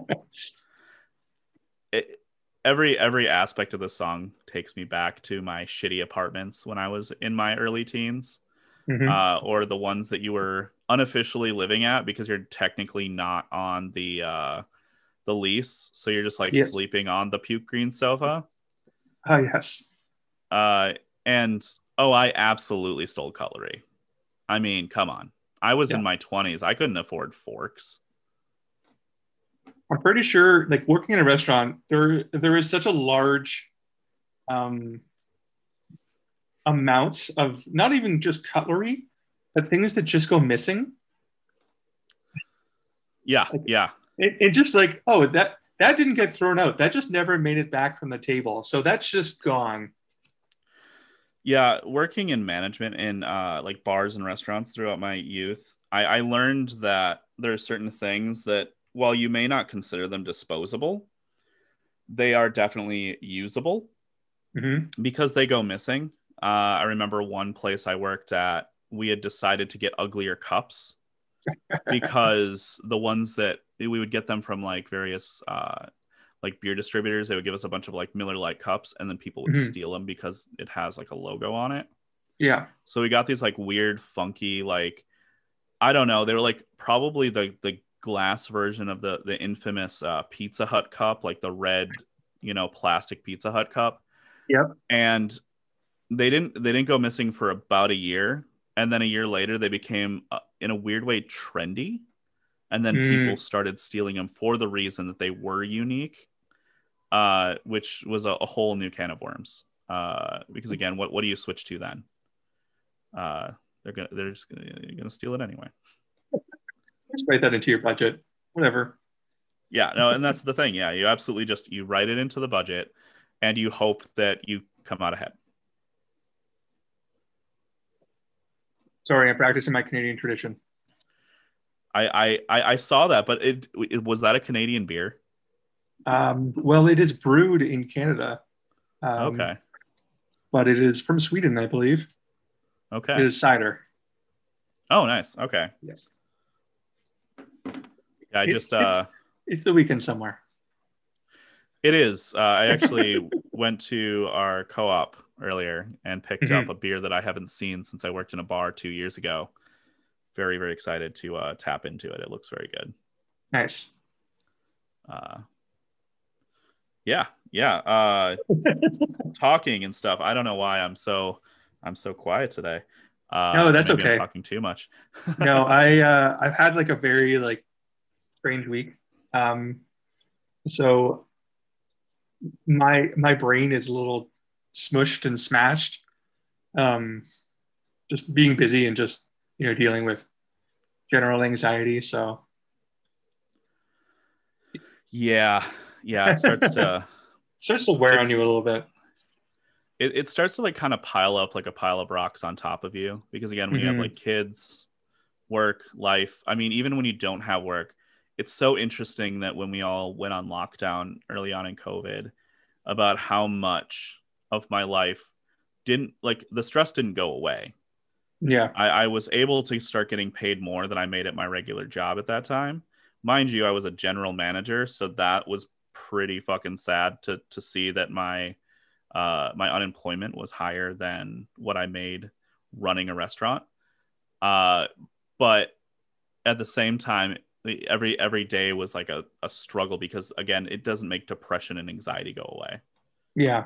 like Absolutely. it's still there and now you just have your kids in your house all the time and they're running around and asking 3 million questions about minecraft so it's uh, and i don't even play minecraft i'm a minecraft expert and i've never set a block or chopped a tree or done anything so For my kids, it's, it's Fortnite, and I'm like, I have it, but I've never played it. So I think I dropped out of the bus once and I got killed upon impact. Somehow someone just shot me. And I was like, "Yep, nope, I'm done. Nope, this is this is Battlefield all over again." Because all those like desert shooter games, like I died immediately. mhm. Color blindness is a pain. Mm, yes, I could see that being a problem when trying to play a game like that. yeah, I mean with Halo at least we had, you know, bright bright, you know, different colors, glowing things, uh, a sweet sword that you could chop someone's head off with. Like it was different. it was a different time. Yes. So on the topic of everything must go, Yes. All right. Let's Yes. talk about the song. Yeah. let's talk about the song. So it's as as we talked about before, it's it's kind of an interesting way to start the album. Um, I mean, I guess I guess you could say that the first two albums kind of start that way, because I believe um, Fallow starts with illustrated Bible stories, right? Indeed. Yeah. Um, and I, I don't remember the track listing as much with Fallow, um, but I'm sure it is also probably. Uh, is it none of the above, or is that track three? Oh gosh. Oh, I'm so bad at. Yeah, It's, it's it's interesting that know, we ask these questions and and then you start to realize that you don't have the encyclopedic knowledge of the band that you once thought you had. Uh, Diagnosis is the second Diagnosis. song, which yeah. is you know it's a faster song. yeah. Yeah i mean, it's it's uh the thing about the album, like especially with Left and Leaving, I feel like it picks up very fast. Like, yeah, I mean, the first song is pretty slow, but as you Mhm. go on, because I know that uh, eventually we get. Uh, I'm I'm actually looking at the album list now because this is how bad I am at this. All right, so we get, uh, yeah, so we get Aside, then we get Watermark. Uh, Watermark being quite possibly one of my favorite songs on that album. But yeah, it's it, it picks up very fast. and then fallow. Okay, so I have I I, I just I, I can I online gripe right now. So Sure. when I click on fallow in the Weakerthans catalog, uh, in in their in their Wikipedia, it goes to a completely different fallow album. Really? Like this is whoever Fanny Lumsden Lumsden is. I'm not happy about it. I don't understand how this is a more important fallow album. Uh, but yeah, it's uh yeah. So we got diagnosis and then confessions. Mm. Uh, none of the above. Yeah, I mean that that whole album is just it's so much more upbeat. I would say. Uh, again because they're they're coming off of that the Propagandhi sound Mhm.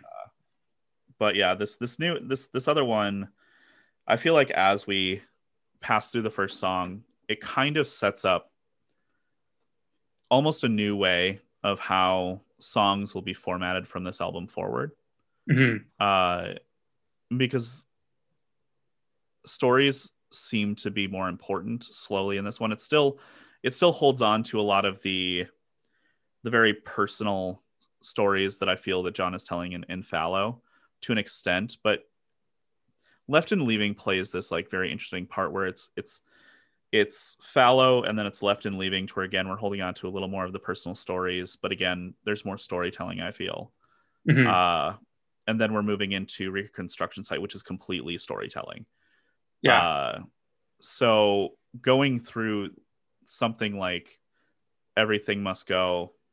Uh, I mean, I'm going to eventually do this anyway. So starting with the first line, uh, it sets it up in a story-like way, saying garage sale Saturday. I need to pay my heart's outstanding bills, and I I don't know if everybody has been to a garage sale who listens to this. Um, I kind of hope you have Mhm. and also just feeling this feeling of you know i guess needing to pay rent and having a garage sale i know growing up my parents weren't wealthy uh, so we had definitely had garage sales to make sure that we made rent Mhm. and when it comes to sometimes the thing that influences you uh, might not actually be that like for this it seemed more like I have a lot of my ex's stuff and I need to get rid of it. Those are my like outstanding bills, is like in a sense getting rid of these parts of my life that uh, weren't so great Mhm. uh, to me. And if you're holding on to something like that after a rough breakup, I feel that it's it's it's a way to to quickly get rid of it. Uh, For sure. because, Yeah. But anyway, yeah. Basically, what I'm saying is is that it starts off kind of telling a story that I I feel could be related to songs like uh like from the from the fallow album you know again you're living in an apartment. You've got a puke green sofa. Uh i don't think i know anyone who bought their own compass. I don't know anybody who's bought their own pocket watch uh because those were all handed down by our boomer parents. Uh i'm still very thankful for my pocket watch uh but everybody has the the the dad. Maybe not everybody has a dad. That's that's not true. But i feel some people have that parent uh, in their life that when you go over to their house, they just start handing you things. Mhm. Uh, they're like, "Oh, you're, you're gonna need this for your car. You know, g- grab this scraper." I mean, I, I feel, I don't think I've ever paid for a a Windows a, a window. I don't know what you call them there. Do you call them something different? You were like brushing your mustache, and I was I was uh, a little lost in in that for some reason. the um, yeah, the window scrapers. scraper. Yeah. Ice scraper, yeah. I don't think I've ever paid for one because every time I go home, my dad's like, "Hey, you need this." Yeah. Uh, but and so that's where like moving into the song with the, the crack compass and the pocket watch. I, I feel that those are things that are passed down. Mhm. Uh, those are things that, again, even even in the the first line saying my heart's outstanding bills. Well, I think that I'm always, for whatever reason, quick to say, "Oh, this this is a bad relationship. This is a bad breakup." But maybe it's, you know, a, a soiled relationship with a parent. Because when it comes to a compass or a pocket watch, I feel that's a gift that comes from, you know, someone in your life. I don't know. What Mhm. do you think? I, I think that like those are all very interesting points. Um, and I've definitely come to that conclusion. Um, you could also look at it as a you know like a cracked up compass and Apocalypse suggests like directionless wandering state a waste of time. Oh, And, like the compass is broken and he's giving up his old timepiece. You know, it's out outdated. It's you know, it's not even a watch or a clock really. So it's like it's kind of underscoring his like it's a uselessness at this point. Because how many people like I would say it's a metaphor for something that's it's that we long for, um, but it's not something that's necessarily useful anymore. Yeah, yeah. No, I uh, as soon as you said direction, uh, directionless, I, I, yeah, uh, just that feeling uh, of just, yeah, not not knowing where. You're, because again, I mean, those are things that I mean, if it's cracked up or it's broken, you know, like it's Mhm. it's leaving leaving when you're 18, you know, or, or whenever you leave the house. Uh, you, you you are directionless. I mean, I don't care if you have a plan uh, Mhm. and you're going to college or you're you know you started a job there's still parts of your life that are still uh just having a lack of you know direction you know uh early youth it- it's just mostly that it's kind of figuring it out uh Yeah. Yeah, I, I kind of saw a meme like the other day, and it was it was very poignant to this because, you know, it said like, oh, you know, when I grow up, I'm going to be like I'm going to be an adult, and then it was like 25. It's like you're still a child. It's like oh, 32, still a child. It's like you know, you're in your 20s. You're like you're still you're still learning. Like you're not you're you're constantly learning, and even in like through my 30s, I'm still trying to figure it out. yeah i think it's it's it's definitely pointed when you're in your 30s and you learn something new that your parents seem to have always have known Mhm. uh, or you know someone in your life is always like to change a tire for the first time when you're in your 30s Un- unfortunately i didn't have that I, I had a lot of like really crappy cars growing up so Mhm. uh, i've had to change a lot of tires but to to learn something in your 30s uh, i think it's especially relatable when you when you're scrolling through the internet or something you find like something that was supposed to be used in a certain way. And you, you find that and you're like holy i'm i'm today years old and i just found this out.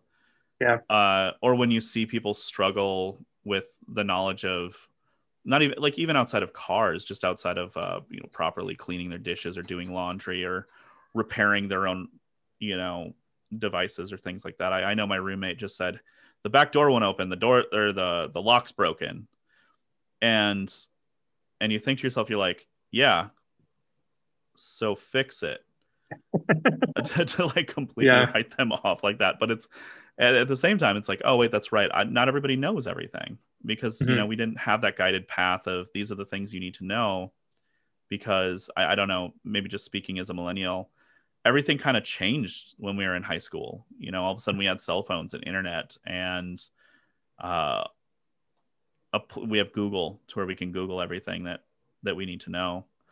Uh and then we in a lot of cases had absentee parents who Yeah. didn't teach us how to make spaghetti or something Mhm. like that. Uh or uh, again i could uh, this this this song just brings up so many roommate stories. Uh i had a roommate who tried to microwave uh, spaghettios in a can once. Oh, so they this was our very first apartment. They moved out and we had to throw that microwave away because they Oh, yeah. they walked away. They were alone in the house. They started it and they walked away because they were going to go do their makeup. And it nearly burned down the house. Hmm and it was only because this was the very first time that they were cooking for themselves.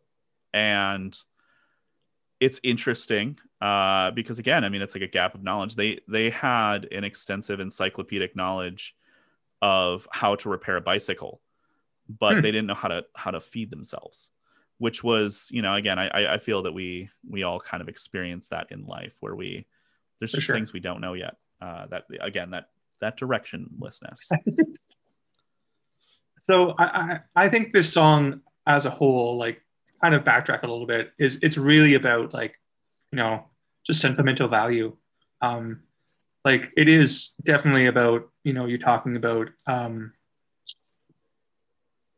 having to pay rent for the first time or you know like not even just that just like having to let go of things that have that um that sentimental value that you know seems meaningless to anyone else but to you holds that. And it's like i've definitely been there you know you know like i've it's been a you know a hard stretch where i never thought i would have to sell my vinyl collection or you know something that was passed down to me.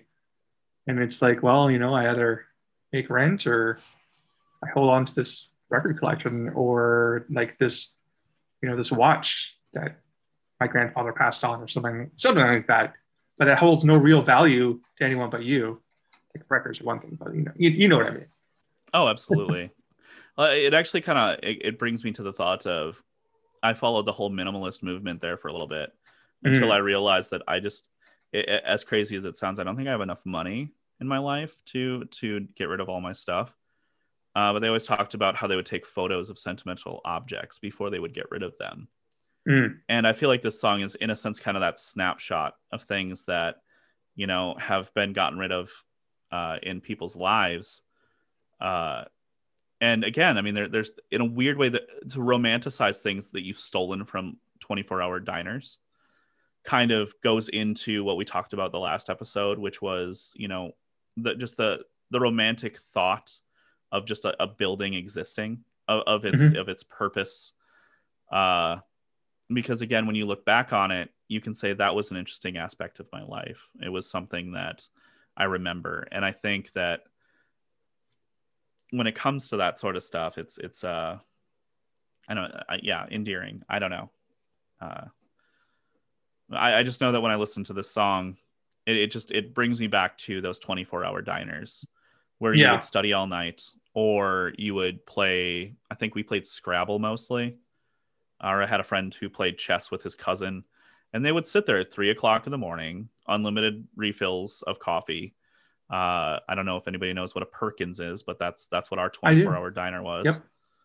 uh, but you know that was that was our 24 hour diner in our in our small town and and people would sit there and they would just hang out Mhm. and it, it brings me back to the you know the crappy apartment where for some reason one wall is leaking brown and your sink your your uh the, the hot water never works or you know something to that effect it's it's those little those little those little details that made early life uh interesting Mhm. uh I, I- yeah just romanticizing not being able to pay your rent Yeah, I know. Like, like he he talks about all night restaurants a lot. Obviously, like you know, there's the North all night restaurant in North Kildonan, um, from None of the Above, um, which is interesting because he actually says that like he's not even sure that there is an all night restaurant in North Kildonan. He just kind of made it up.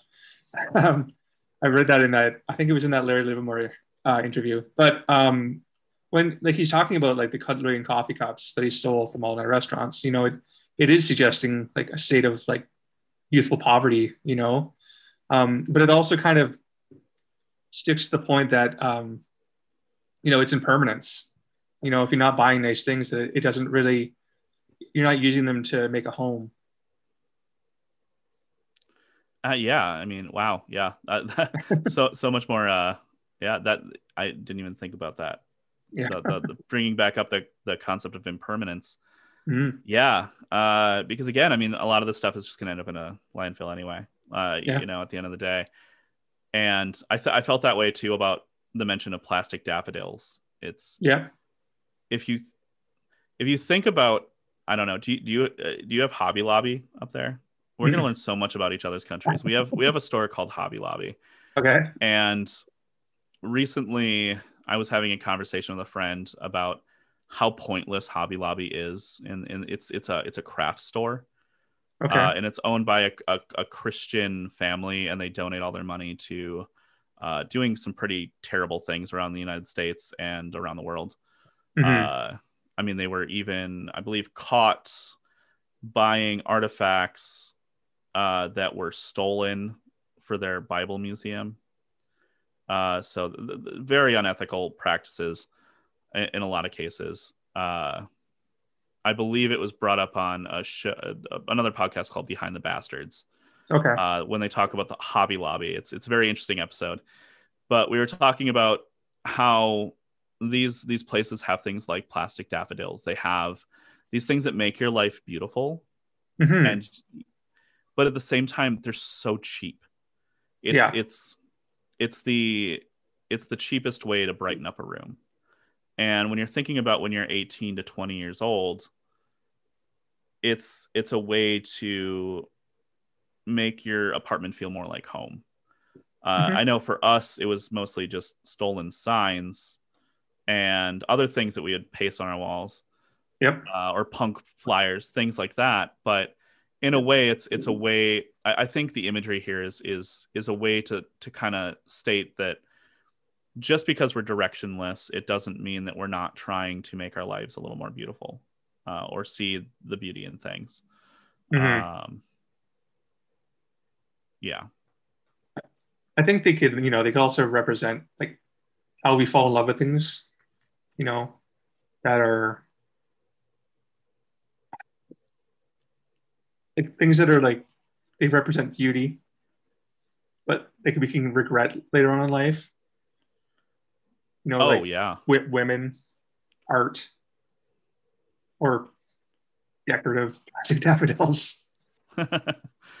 yeah yeah and I, and I, and I think that's exactly i mean it's it's uh or maybe again i mean it's it's this idea that we're always moving up and forward and, Mhm. I, and I don't think that's true for everybody but i think that as you gain wealth in the world and you know you you buy your first you know nicer car you get you get the slightly bigger apartment because you finally got a job that pays a little better uh you, you get to drop one roommate finally because you don't need roommates anymore uh it, and, and you and you think about things like plastic daffodils you know at that point in your life when you're 20 those are the most beautiful thing.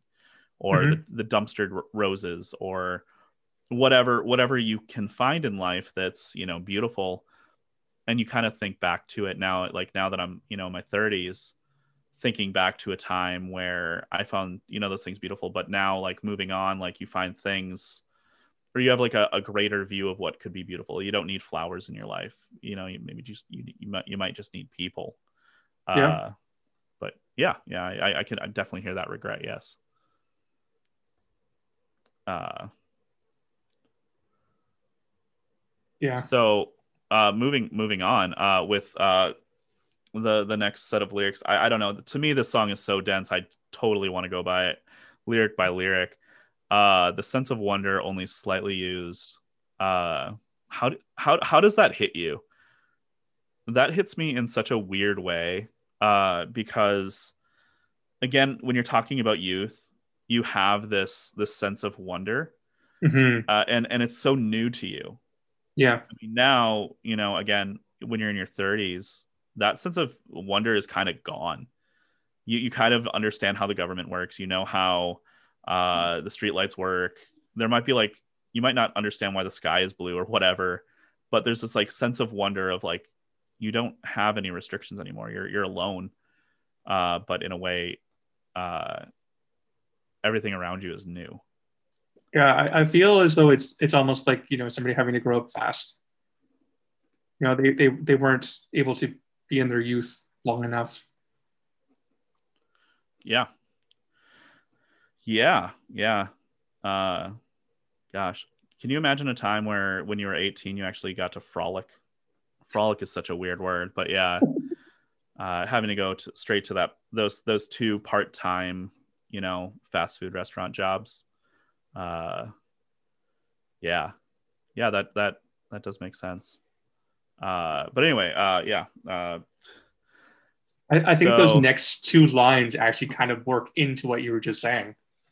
Yeah, I was actually I, I then moved on to that. I'm like, okay, let's read this next one. And I'm like, oh, all right, cool. We're yeah, yeah. It's uh again, you, you I feel the word naive comes in a lot in my head in this in this in this song uh, about the just the, the naivety of the lyrics. Uh, but not I mean again, this is not necessarily that he's naive in writing these lyrics, but just the Mhm. representation of naivety as like a youthful person again uh, I know that I've had to walk younger folks through, uh, you know, roommates that I've had through various systems and stuff like that, where they thought they were just going to work. I remember trying to explain the U.S. healthcare system for poor people to uh, one of my friends who just got off their parents' insurance. They're 26, so in America, after 26, you now need to provide your own insurance, or your job Mhm. needs to, or something to that effect. Uh, and this is also at the same time COVID hit, and they're a person who needs, you know, things like therapy and um, hormone injections and things like that. And I'm like, okay, well, let's go through this. This is how it works. You sign up for what we call in Wisconsin specifically BadgerCare, and you hope they accept you. And if not, you pay $300 a month so that you can spend $10 less on the drugs that you need. And they, it, it kind of floored them because it was something they didn't truly understand Yeah. yet but it was such a way of just like slapping in them in the face with adulthood in america uh, because now uh, it's just something that it, it- it's it's instantly you know hard to deal with. And it's something that you didn't need you, you, you didn't know you needed. It wasn't something that uh, that you were again you were naive to think that the government was going to try and help you. Because again we went into like talking about dental plans and stuff like that as well and about how they they they eventually got their health care they got their card stuff like that and then they were trying to set up a, a dental plan or not a dental plan but a dentist appointment. I'm like well here are the things you say on the phone because you don't make enough money to be prioritized at a dental clinic. And telling them that and then then watching them call 15 16 17 dental clinics saying the same thing and getting denied and watching them like nearly like break down into tears because they didn't understand that it was going to be so hard to get a dentist appointment for free like on the healthcare. And and again that's where this this hits me too is is yeah it's it's that idea that you are naive to think that the world is you know gonna just boost you up when really it, it kind of it can in times. I, i'm not saying it, it always does this but it can kind of tear you down. Hmm for sure. Yeah, I definitely think that you know he, in this song especially, he he leaves the gaps for people to kind of find a way to how it how the song means to them. It's not so specific. yeah yeah it and again i mean it, it just reaches it i feel this is every everything that someone from a background who didn't come from extreme wealth or even just mm-hmm. a small amount of wealth understands and i think that when he writes his music coming from a background of like working class people uh, as well as when you when you when you watch some of the things he's done like i know that he was helping a uh, a food shelf at one point and things to that effect. So he has a, a, a nuanced view of the world. He has one that comes from a place where he understands things like recovery. He understands things like a 40 hour work week. Mhm. And he knows that uh, that, that the in-depth nature of those things and how they they uh, affect a person's life. Uh, and and then, yeah, I just Yeah, I, I really like I really like the um the line after the a year or two to haunt you in the dark, which is an amazing line and can be can really kind of show like um you know depths of different things like depression or you know maybe being kicked out of your house. Um but you know having to work for a living and it, you know how it goes until weighs a thousand kilograms so bend your knees. It's like that is so perfect.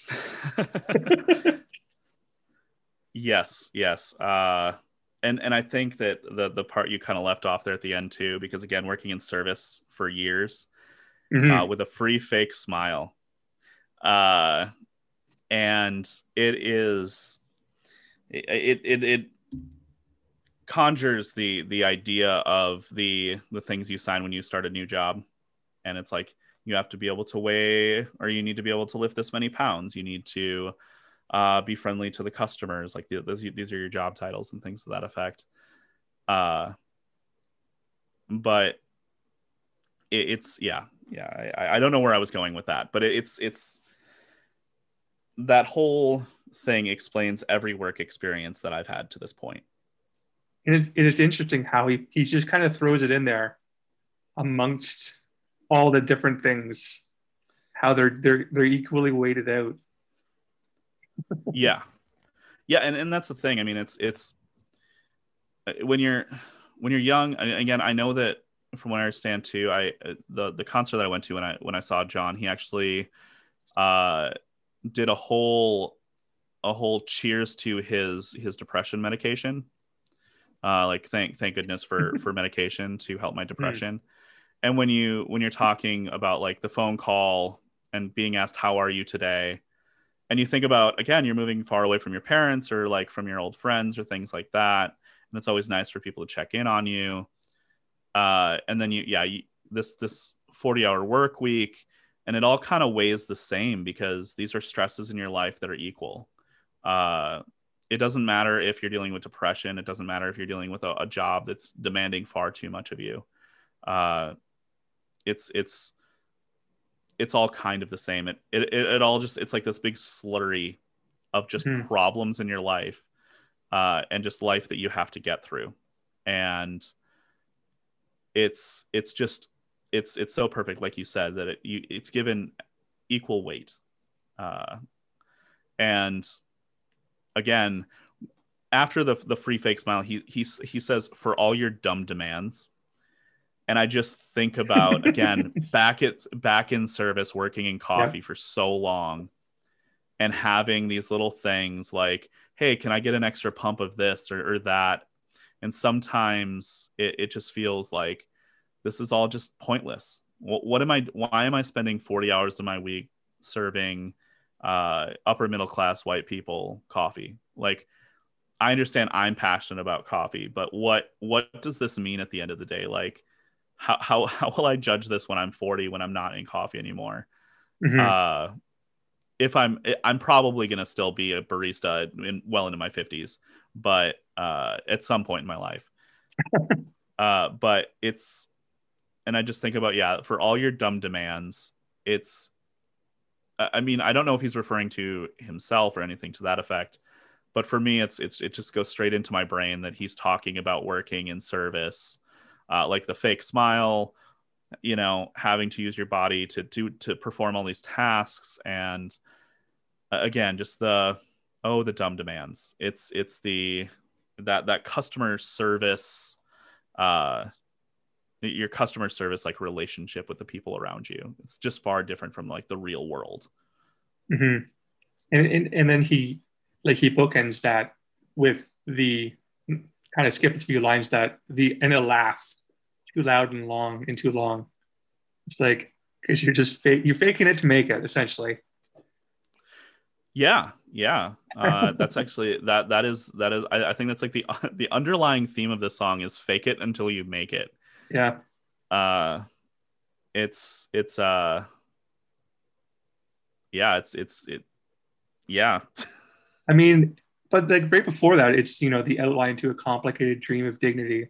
It's just you know you do all these things to survive, and all you want to do is you know you want to not be that person that works forty hours at a job that you hate. You know, have a little dignity in your life, but it's so hard to attain. Yeah, and I think that we again we've also seen our parents grow up in this system too. I mean, at least I have. My parents were pretty young. I think my mom had me when she was 15 or 16. So that was a pretty complicated life for mm-hmm. her, uh, considering that she had a child so young. And you know, we saw like early on my my my stepfather. I didn't have much of like a real relationship with my real father, but my stepfather came into the picture. He was 22 and I, I, always think about that because I I had I had that I had the sense to have kids later. Actually, I didn't. I, I had my kids just as young. Uh, but you you think about like all the jobs that your parents had, and that mm-hmm. and the fact that they're working these forty hour jobs that they hate. Like he was working at a gas station, and he would come home eleven o'clock at night, tired as hell because the gas station just closed, and he would be irritated to a point uh, because he just he didn't. This isn't what he he had planned. Uh, he was in a rock band. He he rode a motorcycle. He was he was like the cool guy. Uh, he just left college uh, for psychology, and he just didn't understand why he had to work 40 hours and i believe he made something like four dollars an hour at that time too. So just again having these dreams of of what life could be like. And i think Mhm. that's kind of touched on too in the the outline to a complicated dream of dignity. And again you're just like trying to carve out this life to where you can just feel like you matter. Uh and it's it's again as stated complicated dream. Because at the end of the day if you can buy a puke green sofa from goodwill you feel a little more accomplished than you did yesterday when you couldn't Yeah. so Yeah. Yeah, and uh, and then the song from there just kind of becomes, you know, it seems like somebody's reaching out. You know. Yeah, and I think that I think that they do that really well. Uh, because again, when we talk about Virtute and we talk about Mhm. a lot of these, because one of the biggest lines in this is the recovery comes to the broken ones. hmm Um, this this idea of of you know, while we're talking about naivety, we're talking about how a 40 hour work week crushes us, how we have to fake smiles, how we have to do all of these things just to be happy. Uh, he comes at this with this sort of positivity, this sort of uh, the sort of attitude that at the end of the day, you know, you can smile. You, you can you can you know like like you said, someone reaching out saying like, "You're gonna get through this," uh, or again, I'm gonna quote another song, obviously, uh because that's gonna happen a lot. Uh, I know you're strong. That sort of attitude of, you know, it is. It's it's someone reaching out, being like, "Don't worry, you're 20. When you're 30, it's going to be just as complicated, probably just as hard, but you're going to understand how to get happy." Uh, and it's it's I don't know. It, it's such a coming of age song. Like you were when you were talking uh, about talking. Uh, why am I blanking? And with Brighid.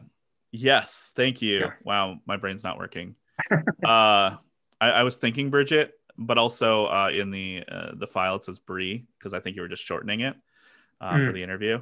So I was like, okay, it's Brighid. Okay, Brighid. All right, back on topic. Anyway, when you're talking about things like uh, them not having this coming of age, and to me, it's like, no, it's just delayed now, and rent might be more expensive. Mhm. Again, I don't know if if if places are going to try and make up for the rent they lost during this time, uh, because you know that they kicked out quite a few people, uh, and Mhm. then probably couldn't get a new person in there. Uh, but uh, I'm talking about landlords. Yes. yes. Uh, yes. but yeah, they're like this this idea of like I feel that for my generation, the life that I grew up in, and I don't know if my parents grew up in the same sort of like 40 hour week, uh, you know, having the broken things and stuff from your, your parents. Uh, but that's the life I lived. That's that's the coming of age story I have. And it'll be really interesting to to listen to a song from Brighid or from any artist from this generation that that faced COVID like this, and and to Mhm. listen about their coming of age in a time where you can't touch another human. Uh, I remember I just recently had posted something on Instagram like, "Do you miss holding hands?" Because Mhm, I saw at that. this point, like literally touching another human being feels wrong. Uh, watching a television show where people are in a crowd and you kind of for a moment forget that this was you know this show or whatever was made in 2016 you're like you get like this like anxiousness in your heart you're like wait they're not supposed to oh okay this is the office this was shot in 2003 and yeah it can be kind of alarming at times uh, but it'll be really interesting to hear you know you know her uh her version of this you know the everything must go uh Yeah. because again there there will be a coming of age story that will come from this and it'll be incredible Mhm. Well, it's interesting to just look around and see just, you know, give it a couple of years and uh, like so much is going to change. But we're going to look back on this time of life. But the people that are really going to reflect are the people that, you know, are growing in this. You know, like this is their like, I don't know, like this is their their outsiders moment. This is their sandlot, you know, like this is their this is their moment to, you know, go into adulthood. And, you know, how they don't yeah. It, it's it's just so different. And I think that is reflected in so much in music. Like you, you could hear it in a lot of like especially a lot of like folk music and you know stuff like you know Springsteen or something like that. Um, even uh, like Neil Young, because um, like Neil Young is a really big influence on John. So, yes, he should be. uh, yeah. I was late to Neil Young, but I now have an appreciation for Neil Young. Yeah. Uh, I, as as anyone this close to the Canadian border should. Uh, again, another thing I learned, you know, very recently is that he's Canadian. Uh, but yeah, it, again, I mean, it's it's and, and I think that's that's kind of where you know my thought on that ends is it's just it's going to be interesting to to hear the the the changes because uh, again every generation we we, we face a different world mm-hmm. uh like right now in america minimum wage hasn't caught up to the cost of living mm-hmm. or and that and that presents itself in different ways you know or the fact that we don't have health care mm-hmm. uh, and we don't have jobs that provide good health care like mm-hmm. again my parents had like both my parents have really good health care and you know also my life is much different and as we talk about introducing more women and more bipoc people into these scenes uh, with different perspectives uh, you're going to start hearing things like i am taking for granted that i had a, a green couch but there's people out there who might not be able to afford that or you mm-hmm. know you're gonna ha- you're gonna hear a story where someone does have come from a little bit of money and they're treated like me in, in a sense because of the color of their skin or something mm-hmm. to that mm-hmm. effect so it's going to be very interesting that not, again not only do we have this novel coronavirus going on right now and then but on top of that people of color black people indigenous people queer folks are now getting their stories told more often because the the entrance to the internet is lower than it was when I was growing up. Mm-hmm. So it'll be really interesting to hear my own kids' stories about how their lives have been changed by this, uh, about how they've grown up through this, and how their thoughts are different from a more diverse uh, understanding of the world than I had. Uh, I grew up in a 99% white small town, and there's a lot of stuff I don't know. And on my instagram i talk about this all the time. I talk about how i want to learn a lot and i want to i have to make mistakes though. Uh, but i come from a generation in a town that was just white and didn't think about anything else. And while obviously aspects of it were you know white supremacy or, or white privilege uh, there's aspects of it it's just the lack of knowledge i have uh, mm-hmm. you know and it's it's uh it's interesting to again start learning these things. Uh, when I was growing up, that I know of, I know that we had Rodney King uh, in yep. the LA riots, uh, and we had a couple pointed moments there. But now, you know, there's so much more attention paid to uh, Black lives being lost at, at the hands of police. Uh, mm-hmm. They're being murdered, you know, daily, and it's interesting to to see this world that we're growing up in, uh, and and then also to think about you know the 60s what what did they experience during the 60s uh, because again that, that was kind of a turbulent time to an extent uh, yeah. i understand that it's different than what i ever thought it was or even you know when we're talking about uh, uh, the spanish flu in in the early 1900s uh, what does that history look like what does the music from that time look like because mm-hmm. again i mean all of this affects that uh, our our stories will be told in a way uh, just uh, about our our surroundings, and it'll be again. It's this is going to make great music. Uh, we had Donald Trump, coronavirus, uh, Texas froze over. Like there's there's so much that's that's going to come from this. Uh, and, and I and I really look forward to hearing the stories of the people who uh, who are finally getting to that. That was yep. a really long last thought. no, that was great. That was great. I mean, it's it's it's going to be great to be here, like hearing those stories because that's like that's all like the weekends are all like it's all stories, right? Like it's but it's it's finding that connection and the relatability, and that's exactly what's all coming out of this because a lot of a lot of us have collectively, you know, grown together, but also felt lost together through all of this. Yeah, and and and, and you're right. I mean, that goes into the vagueness Mhm. of the song. Uh, we're we're lost together.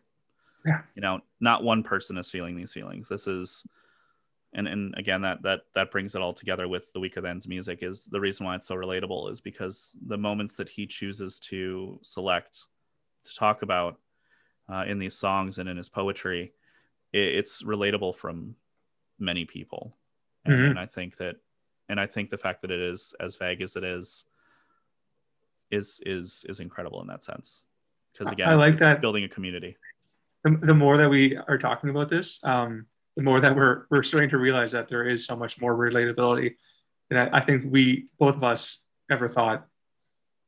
and and Yeah. I, I think I hope that you know other people can hear that as well because I know like like like we said before, um, there is people out there that it, they didn't quite understand if people would understand the Weakerthans and like the fact that there's you know John writes about Winnipeg.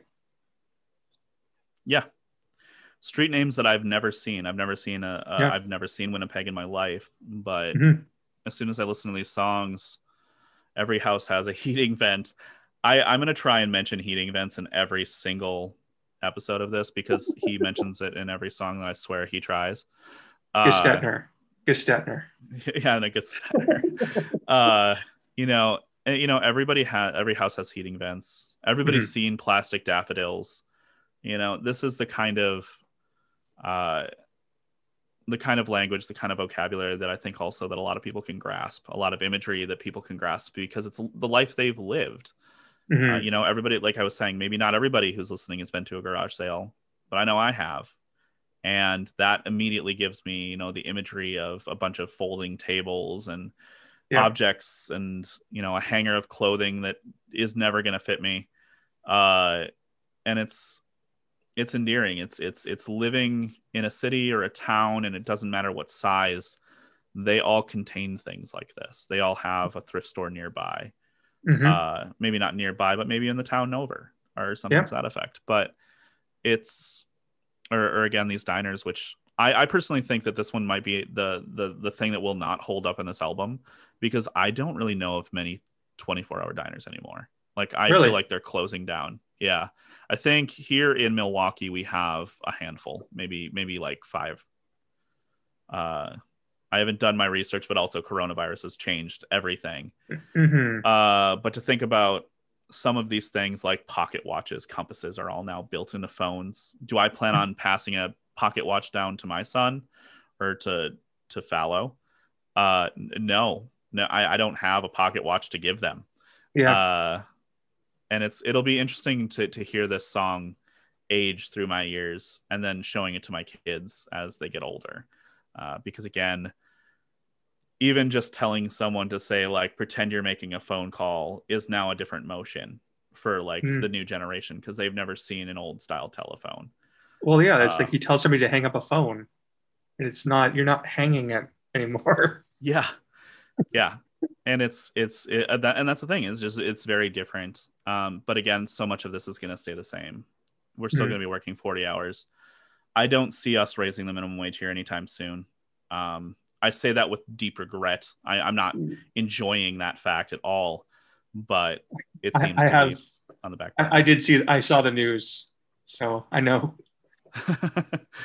uh, but again, you know, we're going to have addictions and recovery. We're going to have uh, homes that, you know, that, that, that just, you know, focus around these songs. And I think that that's what makes them special is that they're, they're one part time capsule and then one part, you know, uh, r- relatable environments that we can all Mhm. imagine. Uh, for sure. Yeah. yeah. Um. Yeah. I. You know what? I think that is probably it for this one. All right. That sounds Yeah. good to me. I mean, the last one we went really long, so Yeah, I, I actually had a short conversation with uh, Greg from Propagandhi Pod over Instagram. I'm like, I don't know. I, I I noticed the last one was like two and a half hours, and I think he commented something to the effect of, "Well, you can make it go as long as you want. No gods, no masters, right?" this is why I like I, this is why I like this community. Uh, it's it's great to to always be reminded that while this this you know we we may be doubling our numbers this week from last week or something to that effect.